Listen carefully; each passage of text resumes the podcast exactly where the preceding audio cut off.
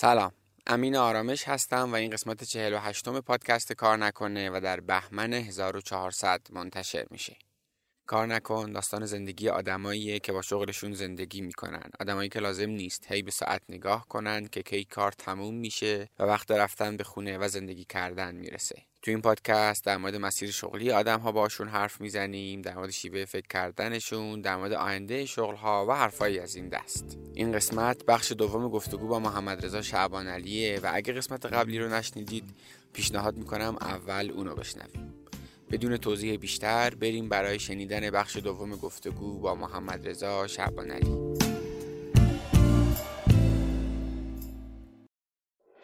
معلمی چیزی که تو نمیتونی موفقیتت رو تایید کنی، دیگران باید تایید کنن. یعنی آدمی باید باشن بگن ما از این آدم تاثیر پذیرفتیم یا چیزی یاد گرفتیم، برخلاف خیلی معیارایی که خودت تعیین می‌کنی. میگه من با اساس این معیار فکر کنم موفقیم.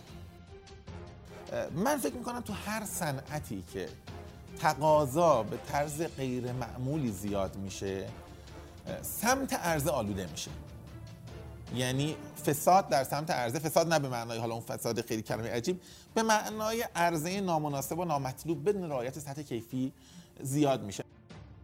یعنی آدمی که میگه من همیشه یک ساعت در روز ورزش میکنم، خب خیلی بی پول باشه تو خونه درازنشست میره، یه ذره ورزش بهتر باشه گرمکن میشه پیاده روی میره، خیلی ورزش خوب شد پولدار شد میره اصلا یه دونه مثلا ساختمون رو غرق میکنه، میگه این ساختمون کلا مال من، میخوام برم توش مثلا سونا و جکوزی، اصلا برم بدنسازی هر کار دیگه، ولی به هر حال یک ساعت در روز داره کار ورزشی میکنه. سطح رو میشه حفظ کرد، ولی وقتی میخوای و یا هر کار دیگه ای، ولی وقتی سطح رو تارگت میکنی گیر میکنه. ماهرزا من میدونم که دوست نداری خصوصا تو رود خیلی ازت تعریف کنه، منم الان نمیخوام ازت تعریف کنم، میخوام راجع به یک واقعیت صحبت کنم. یعنی اگر بیای از بیرون بهش نگاه کنی، راجع به یک واقعیت میخوام حرف بزنم.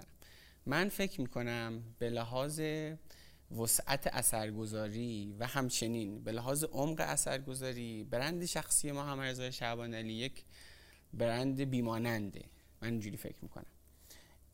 اینو اگر به عنوان فکت بپذیریم که از نظر من هست، سوال من اینه که چه مدل‌های ذهنی باعث شده که یه همچین برندی شکل بگیره؟ خاصه دنبال مدل‌های ذهنی هم، چون اینو از خودت یاد گرفتم که این یک برندی که عمق اثرگذاری داره محصول چند تا تکنیک نیست، یک چیزی که الان خیلی مرسوم شده که آقا برای اینکه می‌خوای برند شخصی بسازی اینجوری لباس بپوش، اینجوری حرف بزن و فلان و اینا. من فکر می‌کنم تو یک لایه عمیق‌تر یک مجموعه مدل ذهنی باعث شده که یک مجموعه رفتارها و تصمیم‌هایی شکل بگیره و در نهایت این برند شخصی شکل بگیره. با این مقدمه برگردم به سوالم، چه مدل‌های ذهنی به نظر خودت بیشترین تأثیر رو داشته توی شکل‌گیری این برند؟ البته همزمان اینم بگو که چقدر با حرف من موافقی که این مدل‌های ذهنی خیلی تأثیر زیادی داشتن، نه اون مجموعه تکنیک‌ها و اینا. ببین، من نه اینکه بخوام بگم تعارف یا تواضع، به نظرم توصیف اول تو دقیق نیست و درست هم نیست. اولا که داریم میگیم، وقتی میگیم عمیق‌ترین و وسیع‌ترین، باید اسکوپو تعیین کنی. یعنی مثلا اگه در این اتاق بگیم من حاضرم بپذیرم، ولی اگر بریم بیرون دیگه الزاما درست در نمیاد.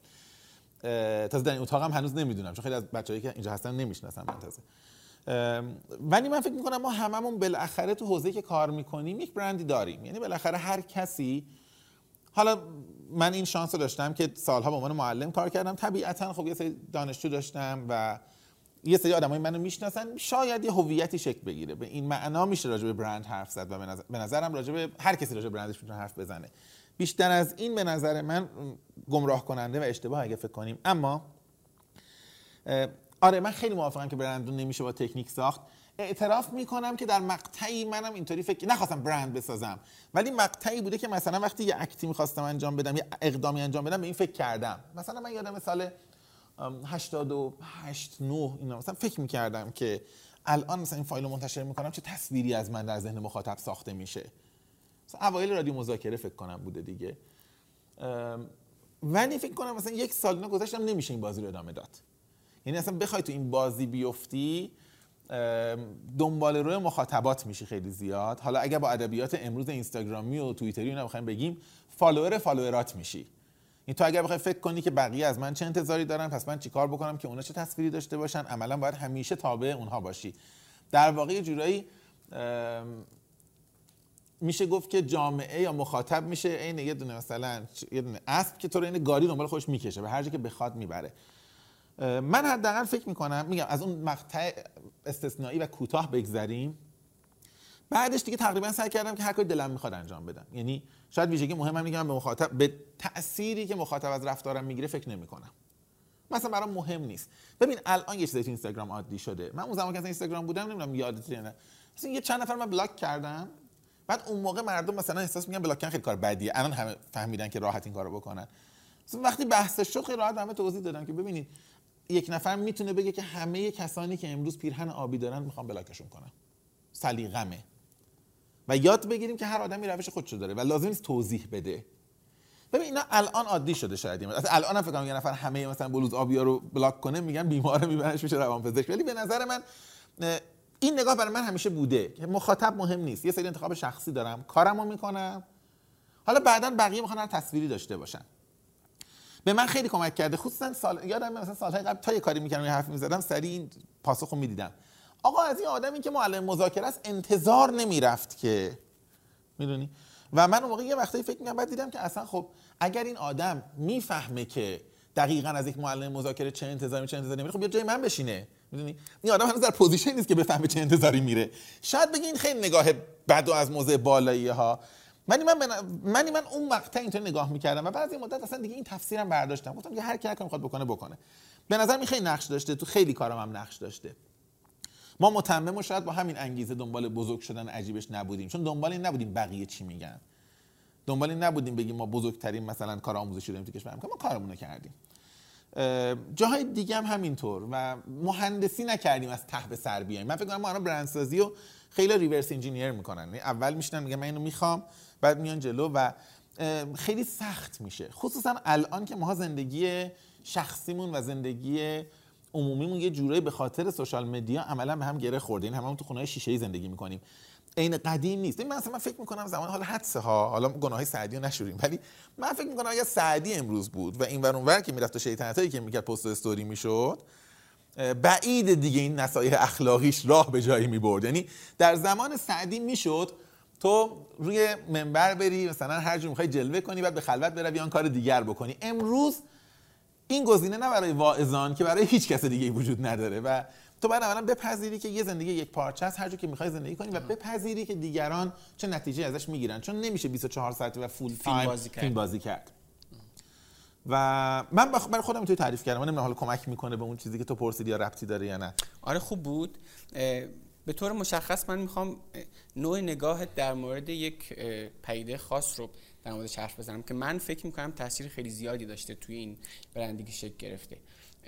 یادم یه پست بلاگی نوشتی، دقیقا یادم نیست چه سالی بود، توصیف کردی که من الان توی پارک ملت که دارم قدم میزنم احساس میکنم اینجا حیات خونمه و این همه آدمم که دارن اینجا راه میرن انگار مثلا اومدن مثلا توی حیات من دارن راه میرن و من هیچ حس بدی ندارم، چقدر باحال. و احساس نیاز ندارم که یک چیزی رو مالکش باشم. تا آره لاجیک هم این بود که میگفتن اگه واقعا پارکو بهم بدن، چون خیلی بزرگه، تکیه‌ام به دردم نمیخوره، حوصله‌ام سر میره، قطعا بقیه رو راه میدم توش دیگه. حالا فرض میکنم بهم دادن، میدونی، و الان بالاخره این بنده خدا من راه میرن اینجا. آره مثلا همین حسی. من فکر میکنم حالا این چیزی که من این تعبیر براش به کار میبرم، این حس استقنا که خیلی انگار چیزی به من اضافه نمیشه که من مالک این باشم، مالک اونم باشم، مالک اونم باشم. این توی خصوصا سر داستان متمم که حرف میزدیم یک رگه هایش داشت دیده میشد که این آدم عشق معلمی قبل هر چیزی و اون داستان کسب درآمد اگر هست برای پایدار بودن این عشق معلمیه، یعنی مثلا اولویت یک اون نیست. من فکر میکنم نوع نگاهت اساساً به پول و این استقناع نقش داشته. حالا نمیدونم با من چقدر موافقی. خب آقا یه آدم لنگ این نیست که مخاطباش بهش پول بدن. چرا؟ به خاطری که لنگ این نیست که با پولی که میخواد به دست بیاره باید فلان ماشین بر خودش بخره که حالش خوب بشه، چون کلی نمونه اونوریشو داریم دیگه. آدم‌هایی که الان من حدس میزنم تو ذهنت میاد، اون چیزی که تو ذهن منم هست، همون آدم‌هایی که واقعاً حال خوبشون لنگ اینه که من باید فلان ماشین رو داشته باشم، فلان خونه رو داشته باشم، فلان. من فکر میکنم به یه تعبیری اگر ما بخوایم یک برند شخصی قوی بسازیم، حالا خیلی هم چیز نیست دیگه، رقابت که نیست، یعنی اون برند شخصی که حالمون تهش باهاش خوبه، اون حس یکپارچگی رو داریم، این که این حس استقنا رو من داشته باشم یه دونه سوپر پاور به نظر من. یعنی تو لنگ این نیستی که آقا من فلان چیزو داشته باشم. خیلی سوالم طولانی شد، حالا نمیدونم منظور رسولم یا نه. چقدر برفم موافقی که این تاثیر داشته؟ این سوال خبرنگارای صدا و سیما، یعنی الان بعدش میشه جو تورم حرف زدن، مشاهده کشور یا هر چی بگم ربط پیدا میکنه این سوال طولانی تو. ببین من اول از همه فکر میکنم که ما قبلا براتون گفتم، ما باید پرسونال برند و پروفشنال برند رو از هم جدا کنیم. یعنی برند شخصی و برند حرفه‌ای رو جدا کنیم. تو برند حرفه‌ای ممکنه، من نمیدونم، ممکنه در بعضی از مشاغل گین مادی و درآمد مادی مطرح باشه. الان تصوری ندارم راستش. ولی به نظرم میتونه میشه تصور کرد. یعنی مثلا ایرادی نیست که ما بگیم خانم رولینگ مثلا نویسنده کتاب مثلا فرض کن هری پاتر نویسنده موفقی است چون انقدر پول گرفته به خاطر این کارش. و واقعیتش اینه که خب ارزش کارش هم همین بوده دیگه که تونسته اینقدر مثلا بفروشه. اگر اینقدر نفروخته بود این خیلی کتاب فرقی نداشت با این همه کتابای دیگه‌ای که ما داریم. بنابراین میخوام بگم شاید همه جانش این ایده رو کنار گذاشت. اما فکر میکنم که اگر پرسونال برند یا اگر برند شخصی تو، نه برند حرفه‌ایت، روی یه سری موضوعات خاصی بخواد چیده بشه، عملاً دیگه بی معنیه. مثلا ما برامون معنی نداره کیارستمی مثلا چقدر پول داشت، اصلا فیلمش فروخته. یعنی خوش جمله داره میگه من تا حالا هیچ فیلم خودم از سرتاتن نخواستم ببینم، بقیه چه جوری میبینن. میدونی یعنی این آدمیه که فیلم موفقیت مالی نداره، تو سینما یاد نمیبینن، خودش هم معتقد نمیتونه کامل بشینه ببینه، ولی آدم موفقیه. حالا با هیچ ساکسسی نمیتونه بگی چون مثلا با هیچ معیار ساکسسی نمیتونه بگی مثلا چون به اندازه اخراجی ها نفروختی، مثلا آقا یکی رستمی شما اصلا نتونستی اون جایگاه مثلا در سینما به دست بیاری. شبیه همین راجع به آدمای دیگه هم میشه گفت. من فکر میکنم معلمی حوزه ای نیست که حوزه ای نیست که متریک و معیارش پول باشه. این موفقیت معلم در این نیست که من چقدر درآمد از فروش داشتم. به خاطر همینه که یه ذره نمیفهمم خیلی از اینفلوئنسرهای اینستاگرامی که الان خودشون رو نه با اینفلوئنسری که با معلم بودن تعریف میکنن و در عین حال به این که مثلا چه ماشین سوار میشن دارن پوز میدن، متوجه ربطش نمیشن. چیه معلمی؟ چیه معیارش؟ من معلمی به نظرم اینه که اولا آدمای دیگه باید تایید. معلمی چیزیه که تو نمیتونی موفقیتت رو تایید کنی، دیگران باید تایید. یعنی آدم باید باشن بگن ما از این آدم تأثیر پذیرفتیم یا چیزی یاد گرفتیم، برخلاف خیلی معیارایی که خودت تعیین می‌کنی. میگه من با اساس این معیار فکر کنم آدم موفقیم. و شاید مهمترینش به نظر من همینه. و یه نکته دیگه میخوام بگم امین، بعضی چیزا به تجربه شخصی برمیگرده ها. مثلا ببین مثلا ما خب خانواده خیلی از نظر مالی معمولی و روبه پایینی بودیم خب، و از اول مثلا ولی زندگی خیلی خانوادگی خوبی داشتیم، خیلی زیاد خوب. من از اول میخوام بگم مثلا خیلی هم لازم نبود فکر کنیم. من مثلا بعضی ما خوب بوده. من مثلا تو بستگان آدمایی دیدم که مثلا در یک روز میتونستن مثلا ما و همه آباء ما و همه بچه‌های ما رو با هم معامله کنن، ولی مثلا احساس کنن زندگی خوب ندارن. یعنی میخوام بگم خیلی وقتا اینطوری بوده، خیلی جنبه شعاری نداشت. دیدم حالمون خوبه، مثلا کارا داره انجام میشه و مشکل جدی وجود نداره. یکی این، یعنی من به نظرم که از بخت‌های خانوادگیه که آدم همزمان هم خیلی وضعش خوب نباشه، هم انقدر بد نباشه که شاکی بشه از اون وضعیت. با هم موافقی که این خودش یک دارایی بزرگه، یعنی اینکه حال خوبت خیلی لنگ این نیست که چه چیزهایی داری. حالا این حرف میفهم چی میگی، یه شعاریه و اون تلخ گفتنش. بذار یه جور دیگه بگم. بذار از این رویکرد بیایم بیرون. این رویکرد سختیه چون آدم حس منبر بهش دست میده. منم صندلیم بلندتر از جای دیگه است. الان قشنگ احساس میکنم که بعدش هم باید مثلا یه و سلام علی من تبع الهدا و دین الحق بگم. خب من فکر میکنم یه از این رویکرد دیگه بریم. من فکر میکنم شانس خوبی که تو زندگی داشتم اینه که چند بار تجربه نزدیک به مرگ داشتم. خب چند بار داشتم. یه بارش یادم سمند داشتم تو جاده، تازه گرفته بودم و خیلی برام، ببین سمند مثلا سال 84 5 فکر کنم دارم میگم 85، اون موقع خیلی مثلا برای من جذاب بود. من واقعا با ذوق گرفته بودمش و شنیده بودم که 180 تا بری اون خانم اون تو میگه که این از خودروی ملی. من تو جاده تهران شاهرود داشتم میرفتم، سرعت زیاد کردم ببینم این خانم مثلا میگه نه. اتفاقا یه مهمون اتریشی هم داشتم، همون ماریو دوستم که فوت کرد بعدن، اونم با من بود. به 170 180 خانم صداش در نمیاد. یه لحظه سرم آوردم پایین ببینم سرعت 180 رد کرده و این خانم ساکته یا نه. نگاه کردم داشبورد دیدم 180 رد شده. یه نگاه کردم خانم ساکته. اومدم بالا دیدم جلوم بلوکای سیمانیه. نگو که حالا یه ایده خلاقانه پلیس راه به خرج داده بود برای ایست بازرسی، کل جاده رو براشون بلوک گذاشته بود، یه تیکر باز گذاشته بود که اصلا تو مستقیم نیست، بعد وای میستادی دور میزدی بلوک و دوباره میرفتی. من وقتی اومدم بالا نگاه کردم بلوک جوری بود که اصلا ترمزم احمقانه بود. میگفتم به هر حال دیگه ماشین نمیخوره دیگه. و حالا البته اون لحظه حالا من ترمز کردم و ماشین به خاطر چمدونه زیادی که ما پشت ماشین داشتیم چپم نکرد و چرخید و مثلا بعدم وای نستادم چون دیدم پلیس داره آژیر میکشه. من با همون سرعت ادامه دادم وایسم معلومه چی بگم. و این صحنه مثلا فرار تاریخی رو ما داشتیم. من یادم با ماریو تهران که برگشتیم هتل لاله برگشتیم پیاده شد رو زمین سجده کرد زمین رو بوسید. من فکر نمی‌کردم بتونم دوباره پام به زمین برسه و اینجا تجربه کنم. برای من اون لحظه من گفتم من شاید زمان کوتاه بوده مثلا در حد من قشنگ گفتم خب مردم. شبیه اینو بازم داشتم. خب با قطار یه بار تصادف کردیم با ماشین خودمون قطار معمولا شانس مردن زیاده تو بافق. باز نمردیم میدونی و اونم خیلی نزدیک بود و میفهمیدی که دیگه ناممکنه. حالا میخوام اینو بگم این چند تا تجربه در اون لحظات کوتاه خیلی به آدم حس خاص میده. بازم داشتم حالا بخوام فهرست کنم طولانیه بدشانسیه اینطوری داشتم. بعدا که نگاه میکنی جنس چیزایی که یادت میمونه در اون لحظات حالا نمیدونم شما هم داشتید یا نه. از این جنس تجربه داشتید شماها نزدیک احساس کنید داری دیگه میمیری خوش شانسی اردی زنده موندی؟ زلزله از همین جنس دیگه. آره منم یه بار پشت فرمونی همش چیزی کردم مثلا اتفاق بدی نیفتاد ولی خب مثلا آدم حس میکنه. آره. برای من مثلا اون لحظه‌ای که نگاه میکنم میبینم که اون چیزی که تو ذهنت میمونه خیلی مترای مالی نیست که چیکار کردی. خب همین الان مثلا من چند وقت پیش مثلا سوار هواپیما بودم یه لحظه داشتم میرفتم سفر هواپیمای ما هم که مشخصه دیگه بال میزنه میره یعنی قشنگ کاملا این پرنده میمونه خیلی داشت بال میزد میرفت. یه لحظه احساس کردم تو این چاله هوایی هم افتاد اگه لغتش درست بگم احساس کردم که ممکنه سقوط بکنه. داشتم این فکر می‌کردم خیلی جالبه دو سه تا صحنه‌ای که جلوی چش من اومد خب شاید باورت نشه من میگم متمم دانشجو اصلا یادم نبود. یعنی من از همه دوستان متممی که این صحنه رو این حرفو میشنونن معذرت میخوام ولی عین 300,000 تا هم یادم نبود. اصلا یادم نشه وجود داره. دو سه تا صحنه خاصی را اومد. یکی چیز بود داشتم برای بچه‌ام پشت تعریف می‌کردم. یه زباله‌گردی بود که یه بار من کمک مالی کوچولو بهش کردم و اومد زد روی ماشینم همون موقع سوناتا داشتم یه سوناتا سفید داشتم چند سال پیش زد روش گفت ان شاء الله ماشینت خوب شه رود نشین سوار شی. خیلی حس عجیبی بود میشه هنوز مثلا دارم یا مثلا دادم مورد دیگه بگم مثلا بابام خب بابا من آن تاکسی بوده و زندگی معمولی داشتیم بذار حساب کنم بعد بگم.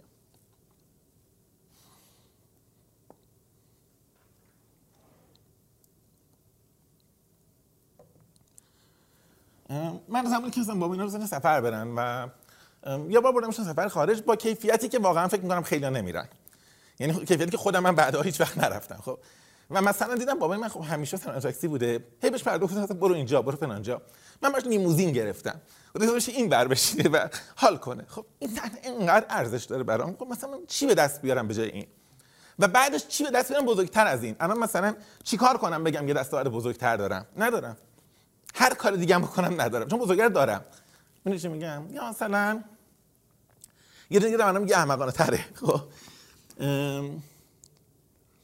یه بار داشتم توی خیابون چیز راه میرفتم نزدیک آوا سنتر پیاده روی میکردم و من غذای حیوان معمولا همراهم هست دیدم یه سگ پرید گردن گربه رو گرفت. اونایی که گربه شناس باشن میدونن گربه باردار چه جوریه. منم گربه بارداره نمیتونه فرار کنه و من رفتم سگ رو گرفتم سگ بزرگ رو خواست سگ نمیترسم گردنش گرفتم سگ رو کشیدم این بعد گربه رو ول کرد به سگ میذارن غذا دادم مشغول شد و بعد نگاه کردم دیدم بعد گربه بلند شد رفت بالای دیوار نشست و گربه فکر می‌کرد مرده قطعاً نگاه می‌کرد هم تا این نگاه می‌کرد و یه لحظه هم چیز نمی‌شد نگاهش رو من بر نمی‌داشت. یعنی مثلا توی فاصله طولانی که اومدم یه جوری با تعجب نگاه می‌کرد که مثلا کجا اومد من که مرده بودم چرا من زنده‌ام چرا سگ گردن من مثلا من خفم نکرد. خب دیگه نمیدونم فرداش چی شده شاید فردا خفش کرده باشه سگه شاید مرده باشه نمیدونم ولی من مثلا نگاه اون گربه بهم یکی از لحظات ارزشمند زندگیمه.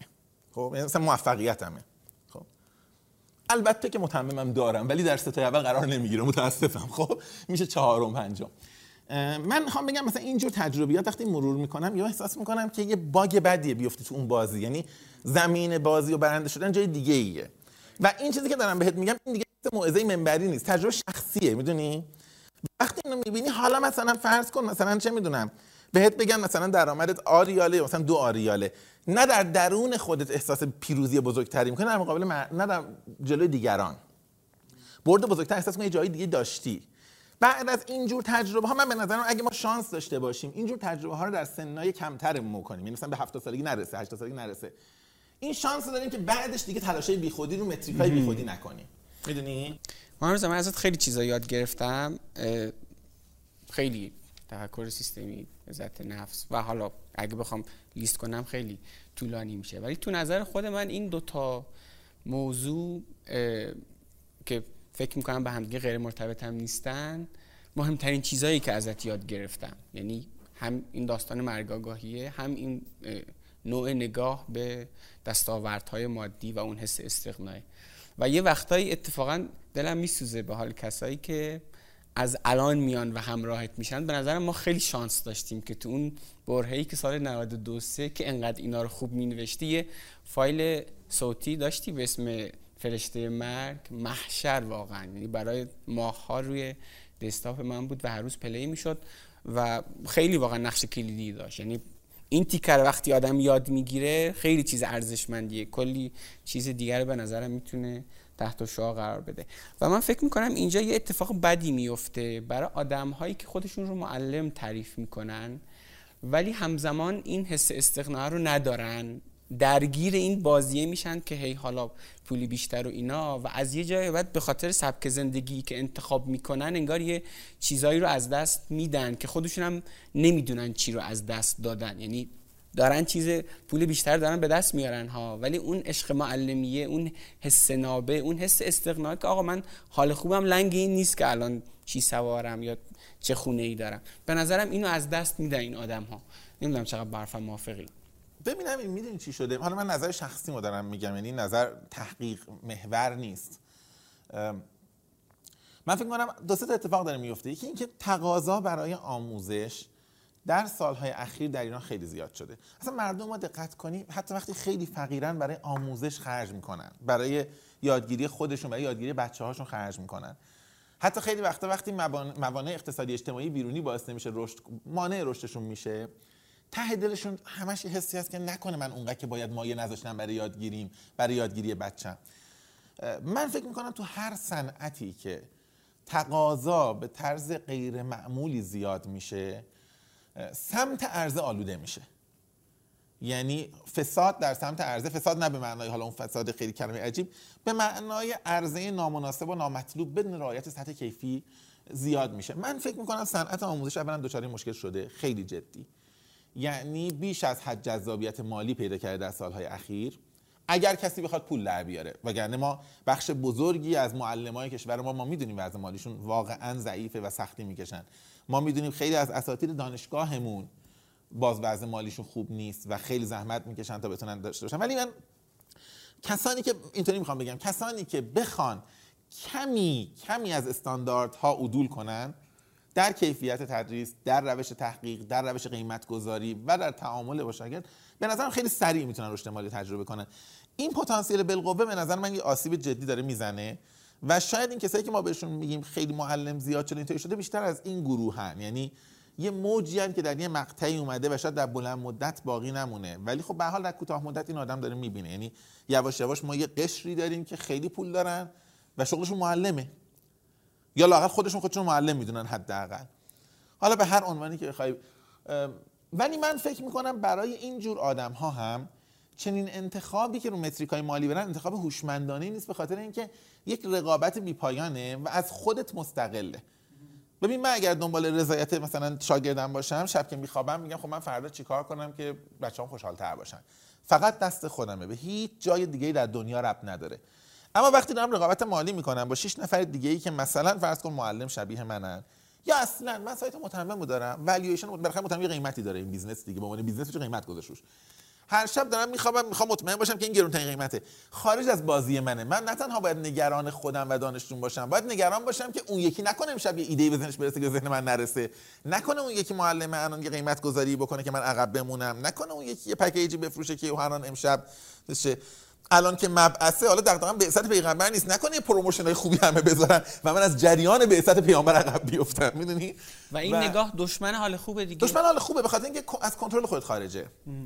یعنی تو دیگه باید فقط به این امید باشه که بقیه هم مثلا پیشرفت نکنن و تو بتونی سریع جلو بزنی. حالا من بیشتر خیلی داستان نقد فرآیند معلمی و اینا خیلی مد نظرم نیست، من بیشتر از منظر فردی دارم نگاه میکنم که شیوه کسب درآمد ما و نوع نگاهمون به پول یک سری تأثیراتی روی زندگیمون میذاره که از یه جایی به بعد انگار دیگه دست ما نیست بقیه‌اش چی بشه. اگه بخوام مثلا یه دونه مثال بزنم، حالا اگه از این فضای داستان معلمی هم بیایم بیرون، من اگه یه سازمانی رو انتخاب کنم یا یک صنعتی رو انتخاب کنم که توش رشد من توی اون سازمان بیشتر از اینه که مدیون مهارت‌های شخصی من باشه، مدیون رانتیه که اونجا دارم و یه سری چیزای اینجوری، همزمان نمیتونم بگم به یه سری ارزش که برام خیلی مهمه خیلی پایبند باشم، همزمان هم نمیتونم تو این سازمان رشد کنم، هم یه سری ارزش داشته باشم که به اونا پایبند بشم.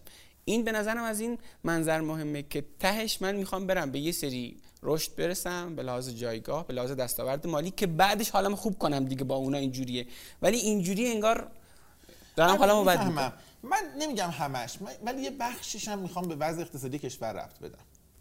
منش میگم یعنی ما همرم نندازیم گردن این که آقا چرا آدمای فرهیخته‌ای نیستید، چرا شما مثلا فرض کن مستقنی نیست، مستقنا نیستید، چه فرض با این نمیشه.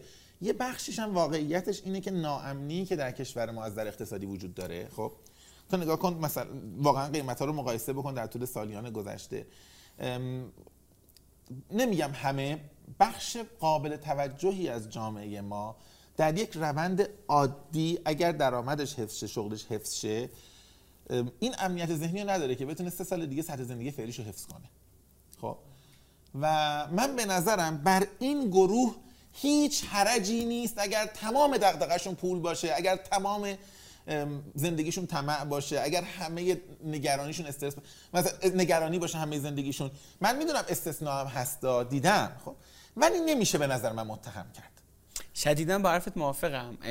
ولی من میدونم که تو میگی عده زیادی هم این برن، آره، که شاید الان دارن حرف ما رو گوش میدن، واقعا انقدرم دیگه تو اون لایه نگران نیستن. آره. میدونی من میگم که اگر از یه خط قرمزی من بالاترم، یعنی که الان من فکر میکنم 60-70% جامعه پایین ترن، ولی آره، اون بالا رو و اونایی که نیستن من اینجوری بهش نگاه میکنم این فرصت رو از خودم نگیرم. آره. که اگر من واقعا لنگ این نیستم که درگیر خرج زن و بچه‌م بشم، درگیر خرج نون شبم بشم و واقعا میتونم یه شغلی داشته باشم که توش حالا اصطلاحاً هم کار خوب بکنم هم خوب کار کنم، یعنی اگه خیلی خوب کار کنم واقعا اون کارم کار خوبی باشه.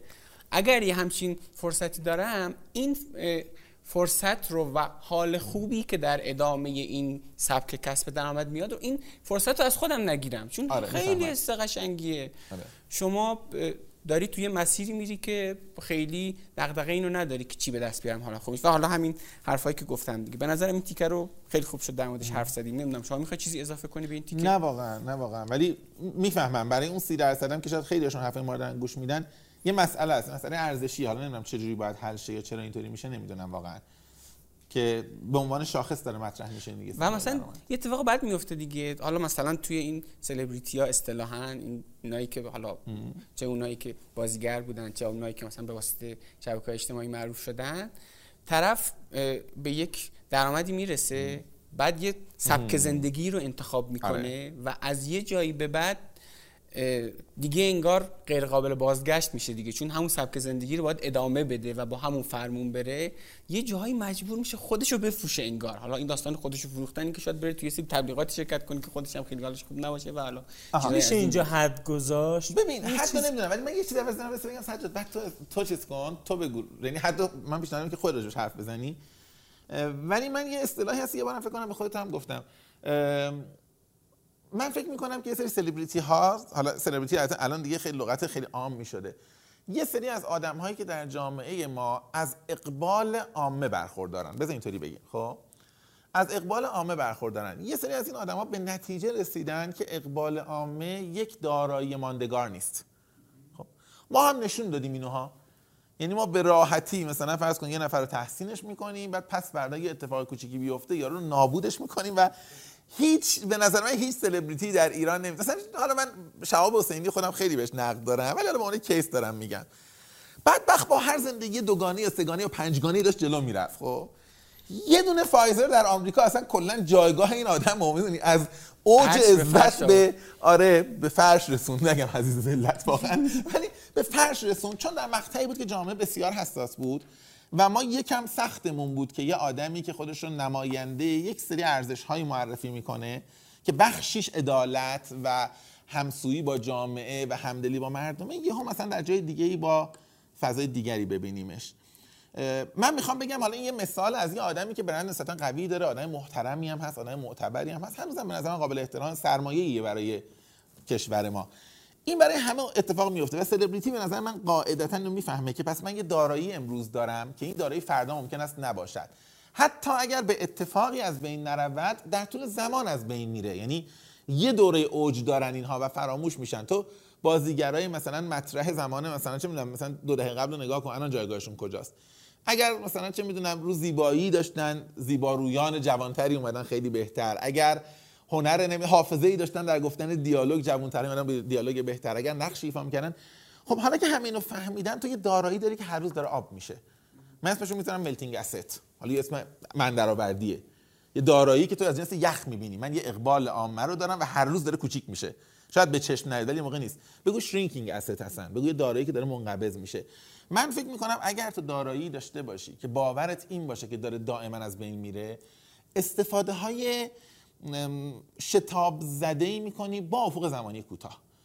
یعنی دیگه من اگه بدونم که ببین من همین الان، من محمدرضا شعبانیعلی، خب من الان باور شخصیم بر اینه که احتمالاً چون معلمم شاید ماه دیگه هم به اندازه الان ارج و قرب داشته باشم. اگه من بگی تو ساعت 12 امشب دیگه ارج و قرب تموم میشه یا فردا کمتر از امروزه، من برای همین دستمال کاغذی شروع میکنم تبلیغ کردن. میدونی میگم مردم این زندگی منو متحول کرده، بیاید شما هم حتما بخریدش و مثلا اگر این دستمال کاغذی اصلا به صورتتون میاد زندگی دیگه‌ای تجربه میکنید و هزار تا کار دیگه. من فکر میکنم این مشکل هست. حالا نمیدونم، یعنی این مسئله جداگانه ای که سلبریتی ها چجوری مسئله رو حل کنه، آیا دنبال دارایی‌های ماندگارتری بگرده. به نظرم راجع به این میشه حرف زد ولی خارج از حوزه ماست، ولی میشه یه زمانی راجع به چیز دیگه حرف زد که چه راهکاری. حالا از منظر شخصی حداقل من اینجوری نگاه میکنم، خیلی سبک زندگی خواستنی نیست دیگه. یعنی شما تو این داستانی هر لحظه داره آب میشه، باید نقدش کنی تموم میشه. خیلی تکیه به نظر مردم سست‌ترین تکیه‌گاه دیگه. تا اگه بخواد دلت خوش باشه که مردم راجع به من چی فکر میکنن، این هر روز ممکنه اتفاق بیفته. ضمن این که مردم واقعیتش اینه که نمیگم همه ولی غالب مردم نگاهشون حداقل به سلبریتی ها یا به خیلی از مشاهیر از جنس سرگرمیه. من بارها اینو به شکل مختلف نوشتم، یارو همون تناب بندبازه رو البته با الهام از حرف نیچه، نه دقیقاً این حرف نیچه در چنین گفتارش نوشته بودم دیگه، مردم بندبازم که میبینن واقعا مثلا اگر بیفته بیشتر حال میکنن تا راه بره، چون یه هیجان بیشتری داره. من از قدیم همیشه شاگردام اینو به شوخی میگفتم و معترض درست سر کلاس که میرفتم گفتم بچه‌ها میدونم شما خیلی به درس من لطف دارید، میدونم نیم ساعت قبل از کلاس من میاید و یک ساعت بعد از کلاس بیرون نمیرید، ولی اعتراف کنید که هیجان انگیزتر از یک کلاس کامل برای شما اینه که ویدیو پروژکتور کندش بیفته زمین. خب هیجانه، بیفته زمین ببینیم چی شد، کجا شد، او همه چی به هم ریخت. یعنی کلا اگر به اقبال مردم فکر کنید، توجه مردم دنبال اینترتینمنت و سرگرمی ان غالبا و به نظرم پشتوانه خوبی شاید نیست، تکیه‌گاه خوبی نیست. نمیگم بی احترامی به مردم بکنیم، میگم دل نسپریم به دل سپردن مردم. تازه بماند که اسست اصلی همینه که اونا مثلا تو رو میشناسن دیگه. خیلی به نظرم داستان سخت‌تر هم میشه دیگه. آره. جنس آدم.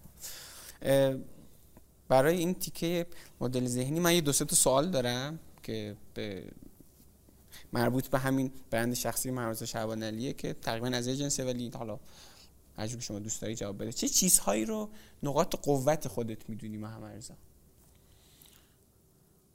ببین من فکر میکنم واقعا فکر میکنم اولش پشت کاره.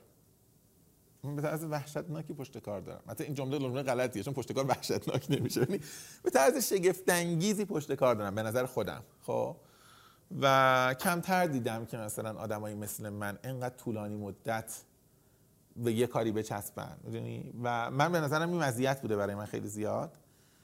ببین من مثلا نگاه میکنم میبینم الان بیش از 20 ساله، 22 سال کتاب جدا نشده از مثلا زندگی روزانه من، نمیگم زندگی هفتگی من، میدونی؟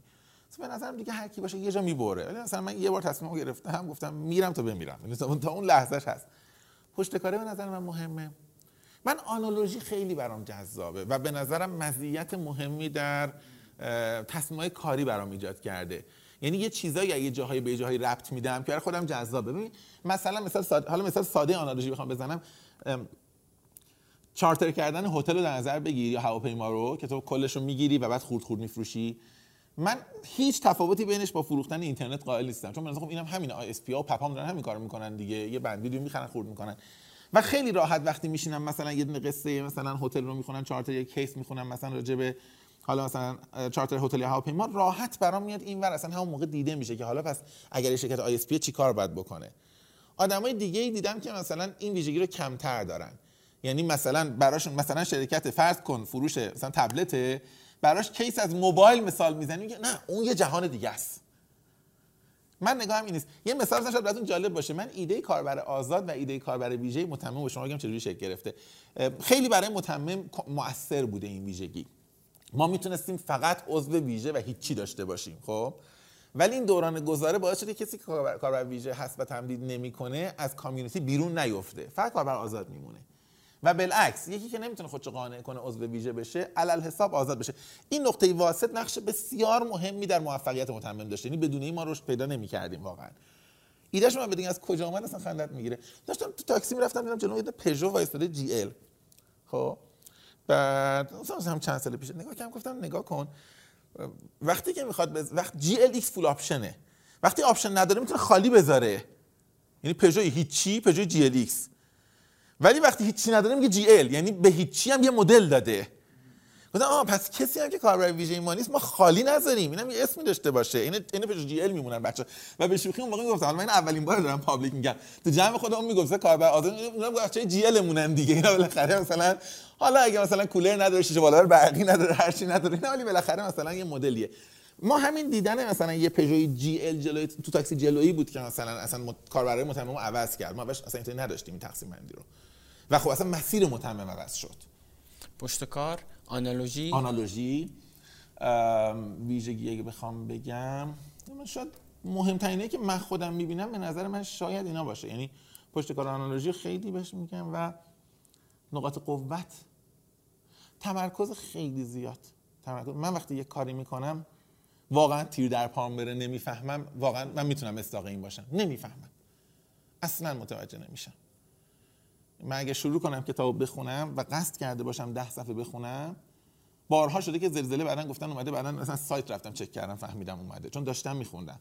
به نظرم برای من مزیت بوده. و البته ابزاراشم بلدم، یعنی فقط قدرت فکری نیست، بلدم موبایلام بندازم یه گوشه و اصلا تا آخر وقت ور ندارم، میدونی، بلدم مثلا، میدونی من همیشه فکر میکنم مثلا حالا چه اتفاقی میفته، کجا ضرر میکنی، یا دور بودن. مثلا با همین ایدم مثلا تونستم دور باشم خیلی وقتا از مثلا ابزارهای دیجیتال، سوشال مدیا، خیلی مقطعی سر بزنم و اینا.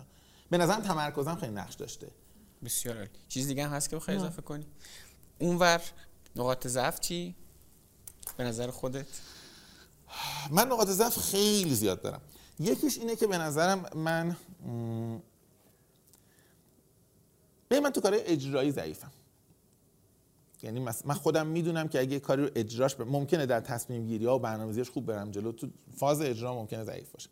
ما همین صبح داشتیم پایین می اومدیم بالا، یه لحظه برای ورود مشکل پیش اومده بود، من چند تا شاکی شدم، چند تا جمله گفتم که بعدش گفتم همین الان برنامه کنسله، یکیشو شنیده باشه برنامه کنسله، میدونی. و لحظه گرفتم، یه لحظه فکر نکردم، میدونی که اول در واقع نقامو زدم، بعد نشستم این حالا عکس‌العمل روبروی چیه. بارها تو کار دیدم یه جاهای ریاکشن‌های احساسی نشون میدم، یه جاهایی ممکنه مثلا هماهنگی‌ها رو خوب انجام ندم، و همیشه سعی کردم از دیگران استفاده بکنم. یعنی مثلا میگن که مثلا چه جوری حالا پوشش دادم، آره، از آدمای دیگه هیچ وقت و هر وقتم واگذار می‌کنم به خاطر همین هیچ وقت پیگیری نمی‌کنم، یعنی من میگم این کار من نیست. اگر دیگه و اتوریتی کاملا میدم. من مثلا برای شما یه بار مثال زدم دیگه، گفتم مثلا من سر متمم اگه شاکیشم سر یه چیزی، خیلی وقتا سمای تاجنی اکانت من مثلا دیاکتیو می‌کنه، میگه یه روز اساس متمم قطعه، مثلا این اتوریتی رو میدم، خیال خودم راحت تره، چون میدونم اگر اختیار کامل دست من باشه من امروز چیکار بکنم. یا مثلا سر همین برنامه خودمون تقریبا دیدید من چه جوریم، کاری ندارم با جزئیات، بخاطر اینکه میدونم توش ضعیفم و دیگرانی که بهتر از منم باید انجام بدن. ثبات احساسی کمی دارم نسبتا، لازم باشه بلدم، اگه بدونم واقعا مثلا این جلسه مذاکره است $1,000,000 و واقعا چیز باشه خیلی ماجرا فرق میکنه، ولی اگه احساس کنم دیگه زیر $1,000,000 دیگه برام خیلی هم مهم نیست. و همین کار اجرایی ضعیف بودنم که گفتم. چیز دیگه هم هست که بخوای بگی؟ ضعف. خب اوکی. به نظر من چیز دیگه نیست. خب سعید شما هم چیزی می‌خوای بگی تو این؟ نه دیگه 50 تا. من یه سوال اضافه کنم. آره بگو. خیلی کلیه ها. خب اصلا میتونی جواب ندی. جواب نمیدم. آره جواب نمیدم. هر وقت اینو میتونی جواب ندی سوال خیلی پرتی داره میپرسه. آره خیلی پرت شد. حالا بگو تو دست شوخی. در حال حاضر الان محمدرضا شعبانیعلی چه سوالایی بیشتر ذهنش رو مشغول خودش کرده؟ من چند ساله که رو کامپلکسیتی موندم و بیرون نیومدم. هنوزم همونجام.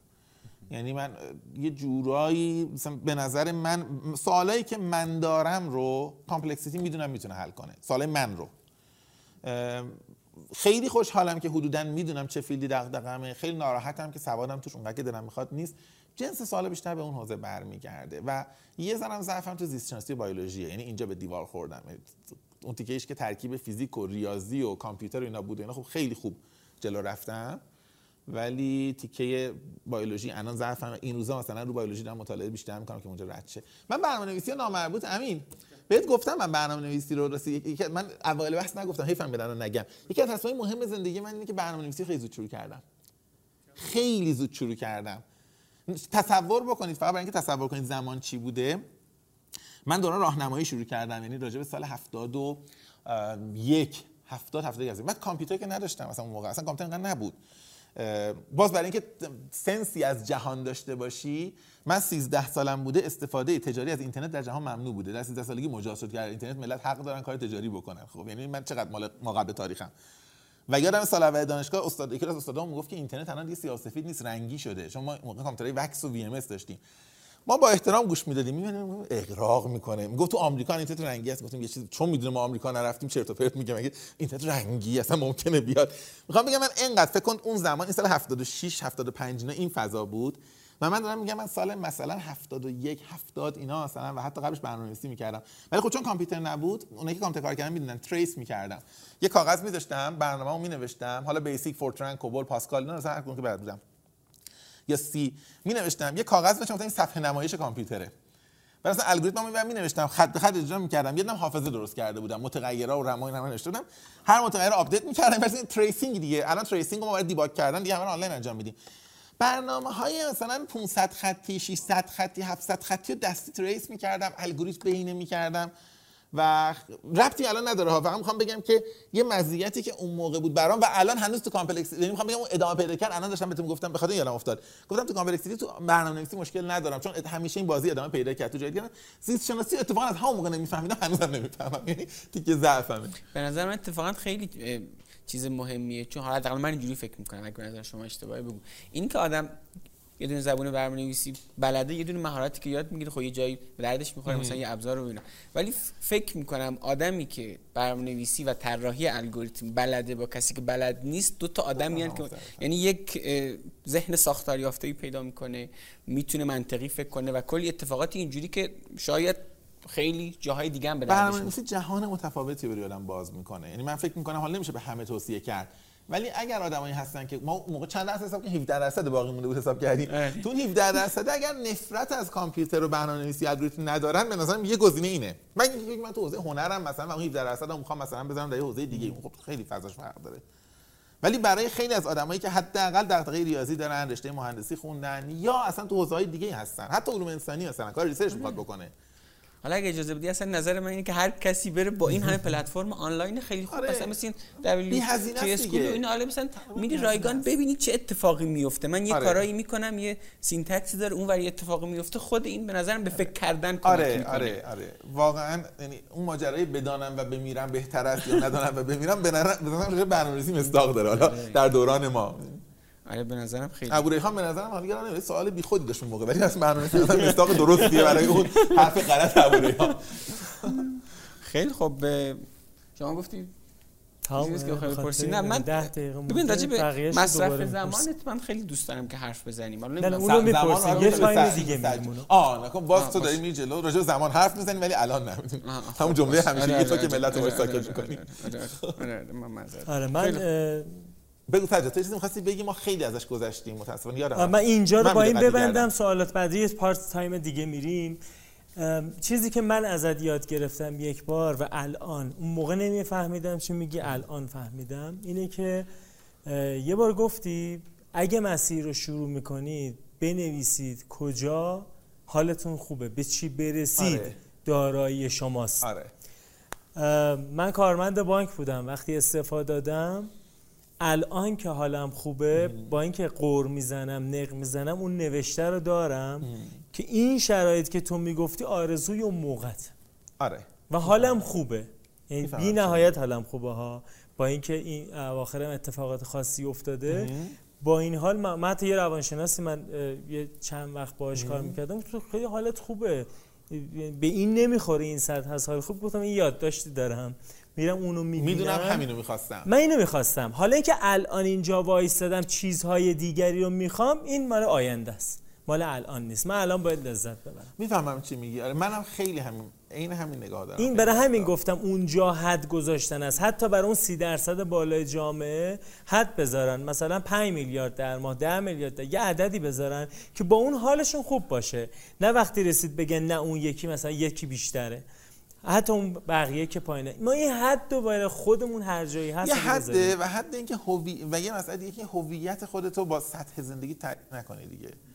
میدونی اینم خیلی سخته به نظر من برای خیلی این مسئله است، یعنی وقتی با سطح زندگی، چون قدیما خیلی حرف زدیم الان تکرار بیخودیه، ولی واقعا هویت اگه با سبک زندگی تعریف کنی میتونی حفظش کنی. یعنی آدمی که میگه من همیشه 1 ساعت در روز ورزش میکنم، خب خیلی بی پول باشه تو خونه درازنشست میره، یه ذره ورزش بهتر باشه گرمکن میپوشه پیاده روی میره، خیلی ورزش خوب شد پولدار شد میره اصلا یه دونه مثلا ساختمونو قرق میکنه، میگه اصلا ساختمون کلا مال من، میخوام برم توش مثلا سونا و جکوزی، اصلا برم بدنسازی هر کار دیگه، ولی به هر حال 1 ساعت در روز داره کار ورزشی میکنه. سبک رو میشه حفظ کرد، ولی وقتی میخوای و یا هر کار دیگه‌ای، ولی وقتی سطح رو تارگت میکنی گیر میکنی. این حالا عنوان بدم کسایی که میخوان دنبالش باشن، تو روزنوشته‌ها شما اینو با عنوان سبک زندگی یا سطح زندگی مفصل در موردش نوشتید. آره اگر فکر کنم اگر تو گوگل سرچ کنن فکر کنم بیاد. آره بیاد، یکی از اون نوشته‌های شاهکاری بود که آره من فکر کنم آدمایی که خیلیشون سطح رو تعیین نمیکنن واقعا گیرشون سطح، یعنی اون رضایت رو ندارن و حد در تعیین نمیکنن، گیرشون سطح هست. ورزش برای من مستاق عینیه ها، اون موقع ورزش درست نمی‌کردم الانم ندارم. کتاب همینه، من خیلی از دوستان پیشنهاد می‌کنم مثلا یه ذره مطالعه تو برنامه بده که ما انقدر بدبختی داریم. خب این آدمه ببین مثلا هواپیمای شخصی هم داشته باشه بهش بگیم که انقدر گیر چک سوخت هواپیما وقت ندارم مطالعه کنم، خب الان گیر چند قسط آخر ماهشه، به هر حال نتونست اون وقت رو بذاره و دیدم تو دوستام تو همین رنج دیدم که دقیقاً مشکل دارن. میدونی مثلا به دوستمون مثلا به یکی دوستی چرخوش میگفتم گفتم هواپیما پنچره فلان دغدغه‌م اونه، میدونی واقعا مسئلهش این بود و نمیتونست مثلا وقت بذاره برای این. یه مستاق دیگه هم بگم، الان این دور زمانه شاید خیلی درگیر تلویزیونن. یه زمانی که من مجردی با یکی از دوستامون زندگی میکردیم، من 10 سال قبلا تلویزیون نداشتم، الان هم که ازدواج کردم تو خونه خودم هنوز تلویزیون ندارم. این میشه اون سبک زندگی که من انتخاب کردم. آره دیگه میمونه تو مؤلفه‌های زندگیت، میمونه حالا توی مستاق‌های مختلف.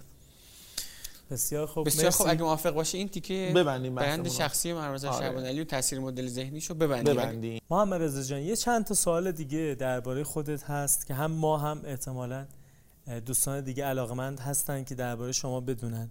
اینه که به هر حال باید بپذیریم شما برندی هستید در صنعت آموزش و حالا حوزه‌های دیگری که هستین. سوال اینه که از این برنده چجوری صیانت می‌کنید؟ چجوری مراقب این برندی هستید که ساخته شده؟ کلمه کلیدی. آره کلمه کلیدی صیانت. تعریف بهتری از کلمه صیانت ارائه کنیم. واقعا کلمه شده ما اصلا عصبانی میکنه و دقتم کرده باشی یه مدت خیلی مشخصی که اینقدر زیاد داره به کار میره، قبلش اصلا به کار نمیرفت. من واقعیتش حالا قبل از اینکه راجع اون بحث کنیم تو دلم میگم 2 گزینه، خیلی وقت میگم 2 تا گزینه وجود داره. یا یک اتاق فکر خیلی منسجمی وجود داره که دستور میده میگه همه موظفن در مورد هر چیزی کلمه صیانت رو کار ببرن، به سجادم گفتن ظاهرا. یه گزینه دوم اینه که یه مجموعه خیلی زیاد یه بی‌فکری پراکنده داریم به جای فکر منسجم. یه نفر یه کلمه رو گفته بقیه گفتن چه قشنگ، بعد ذهنا توهی سوادا کم اینا همه گفتن ما وظیفه همه چی با صیانت به کار ببریم و واقعا خیلی واژه تلخی شده. من هیچ وقت فکر نمی‌کنم برای با همون منطقی که قبلا گفتم برای برندسازی و پرسونال برندینگ باید سراغ صیانت یا هر روش دیگه‌ای رفت. شاید مهمترین نکتهش اینه که آدم مواظب باشه که از ولیوهای برندش خارج نشه، یعنی مثلا بگه من این چند تا اصل رو دارم و همیشه رعایتش می‌کنم مستقل از اینکه چه نتیجه‌ای بده. من فکر کنم کافیه. می‌دونی من میگم بیشتر اینقدر آگاهانه نمیشه بازی رو جلو برد. تو میگی من قواعدمو دارم میرم جلو، اجازه میدم برند شکل بگیره. نه اینکه برند چه برندی شکل بگیره. یه برند شکل میگیره، من نمیدونم برند چی شکل گرفته، برای من مهم نیست. هیچ وقتم نمیرم اسس کنم و ارزیابی کنم بگم الان شما تصورتون از برند شعبانیعلی چیه، یا میشه 4 تا لغتی که شعبانیعلی براتون تداعی میکنه. دیدی این عجایبی که آژانس‌های برندینگ میزنن؟ من چند تا اصل انجام دارم، اصلامو رعایت میکنم، بقیه هر تصوری در مورد همین میخوایم صحبت کنیم. یعنی من که از شما این سوال میپرسم به کلمه اصل یا کلمه دیگه ارزش میخوام برسم. ببین من از تو زیاد شنیدم که میگی ارزش ها، بر اساس ارزش ها زندگی کرده اینا. واقعا قبل از اینکه بشینم چند ساعت با صحبت بکنم این کلمه انقدر برام بولد نشده بود. با تو حرف زدن و اون ارزش هایی که داری در موردش حرف بزنی و چیزهایی که پاش قربانی کردی یا نگفتی انگار داره اون برند رو میسازه یا پیش میبره. اجازه نمیده رقیق شه. در این مورد یه ذره بهمون بگو اونا چیه؟ ببین من یه توضیح میدم، بعد به نظرم از شما میخوام بپرسم هر کدوم سعی کنید یه مقایسه سختشو انجام بدید، خودتون یه کیسشو بگید، من توضیح کلیو بدم. اولا که خب ارزش هم این صیانت دیگه، کلمه‌ای که بر باد رفته، میدونی؟ یعنی میگن اونقدر که ما به واژه‌ها خیانت کردیم به هیچ چیز خیانت نکردیم در طول این سال. ولی من فکر میکنم که ارزش رو، یعنی اونجوری که حداقل شناخته میشه در ادبیات مدیریت و تصمیم گیری، اینطوری باید بشناسیم و اینطوری تعریف کنیم که چه اصولی وجود دارن که من بر مبنای اونها گزینه‌هایی رو کنار میذارم یا بین چند گزینه که انتخاب میکنم و دیگران حتی بدون حضور من میدونن که من این اصول رو رعایت خواهم کرد. خب این ظاهرش گفتنش خیلی ساده است، خیلی ساده است. بالاخره همه میگن ما ارزش ها مشخصه، ما میخوایم به کشورمون مثلا خیانت نکنیم، ما میخوایم به مردم خدمت کنیم، ما میخوایم صداقت داشته باشیم. یه لیست بلند بالای از ارزش ها هست. من یه تأکیدی همیشه کردم دارم میخواد اینجا دوباره بکنم که ارزش خیلی مهم نیست، یعنی ولیو مهم نیست، هایرارکی ولیو مهمه، سلسله مراتب ارزش ها مهمه. خب ببین مثلا من الان به تو میگم تو سلامت برات مهمه، میگی قطعا برام مهمه. بعد میگم آرامش برات مهمه، میگی آرامش برام مهمه. خب آرامش اهمیت درمون نداره.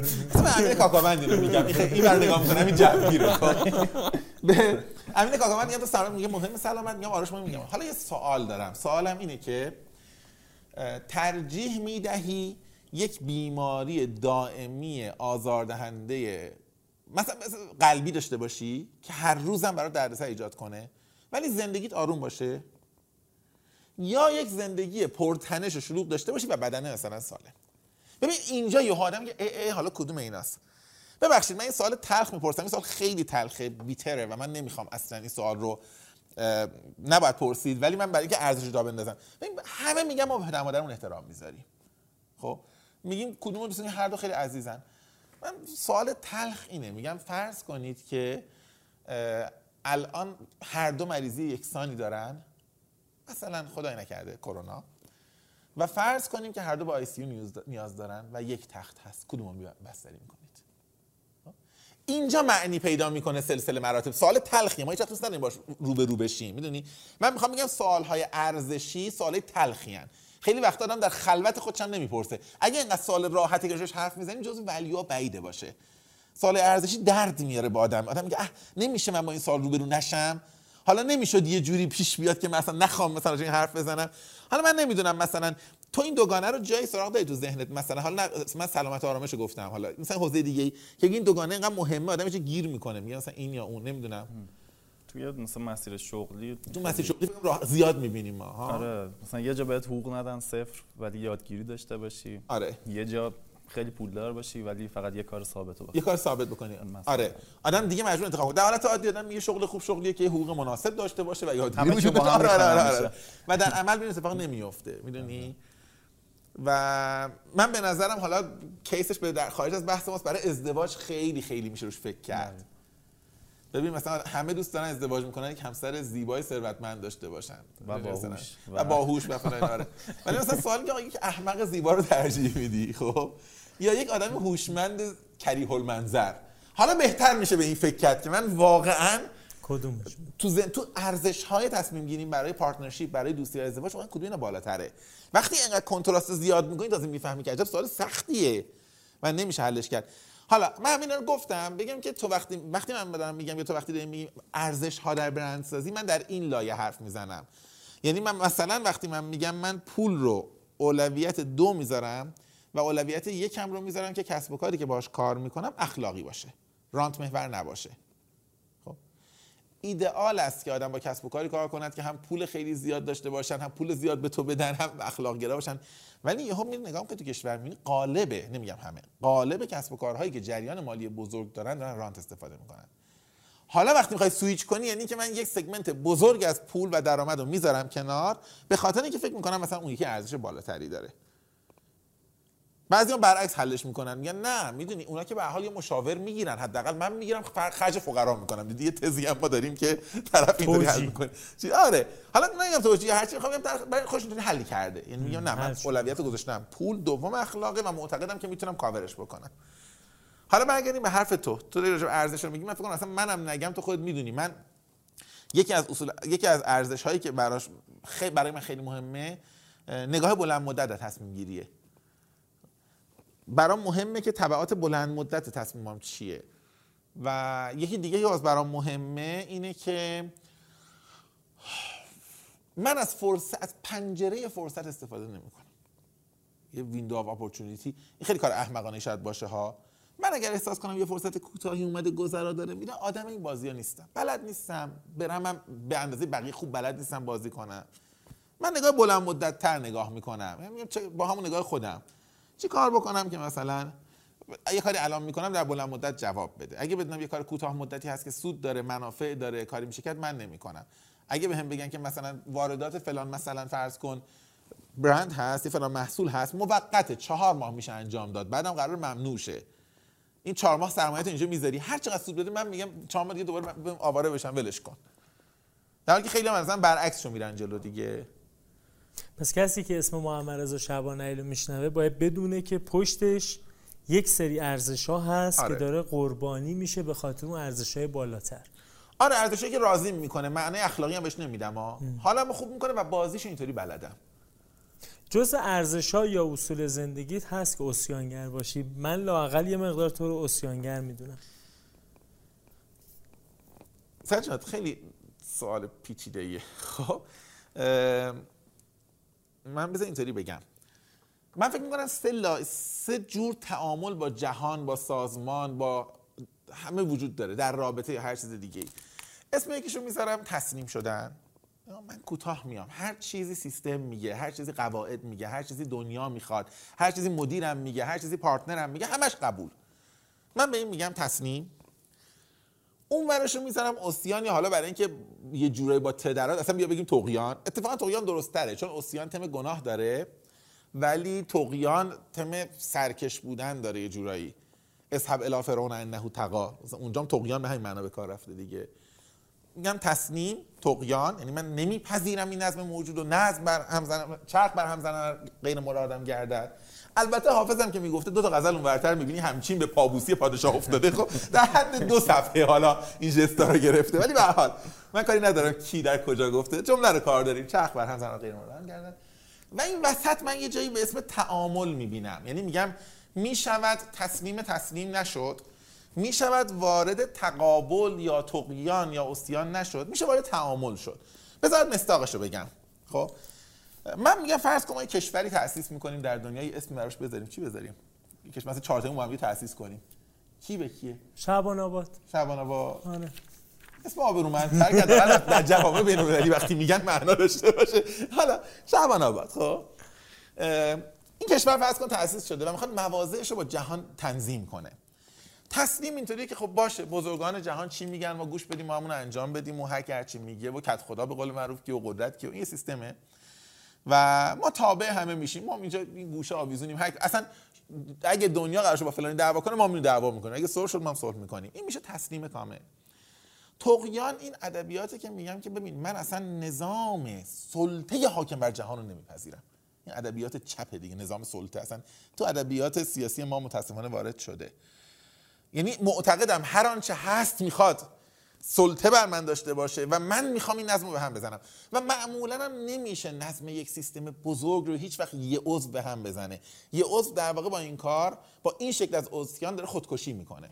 ما تو سیاست بین‌المللی رو دیدیم، توی شرکت هم تو دیدی، یه کارگر اصلا توی یه کارمند، توی یه کارگاه هم یه تک آدم که بلند میشه یهو مثلا عصیان در این مقیاس میکنه نمیشه. من فکر میکنم حد وسطی وجود داره که تو بگی من یه هویتی برای خودم تعریف میکنم، یک قواعدی تعریف میکنم، سعی میکنم رعایتش بکنم، اما اعتراض به نظم جهان ندارم. خب من اسم اینو میذارم اینتگریت شدن با دنیا، یک پارچه شدن با دنیا. بذارید مثال بزنم، چند تا مثال. یک، ببین من یه خانواده معمولی، حالا بک تو قسمت قبلی، من یه خانواده خیلی معمولی، خیلی ضعیف مثلا بالاخره به دنیا اومدم، حالا هر جوری بوده از نظر مالی. یه روش اینه که همون اول بگم که این جهان عادلانه نیست.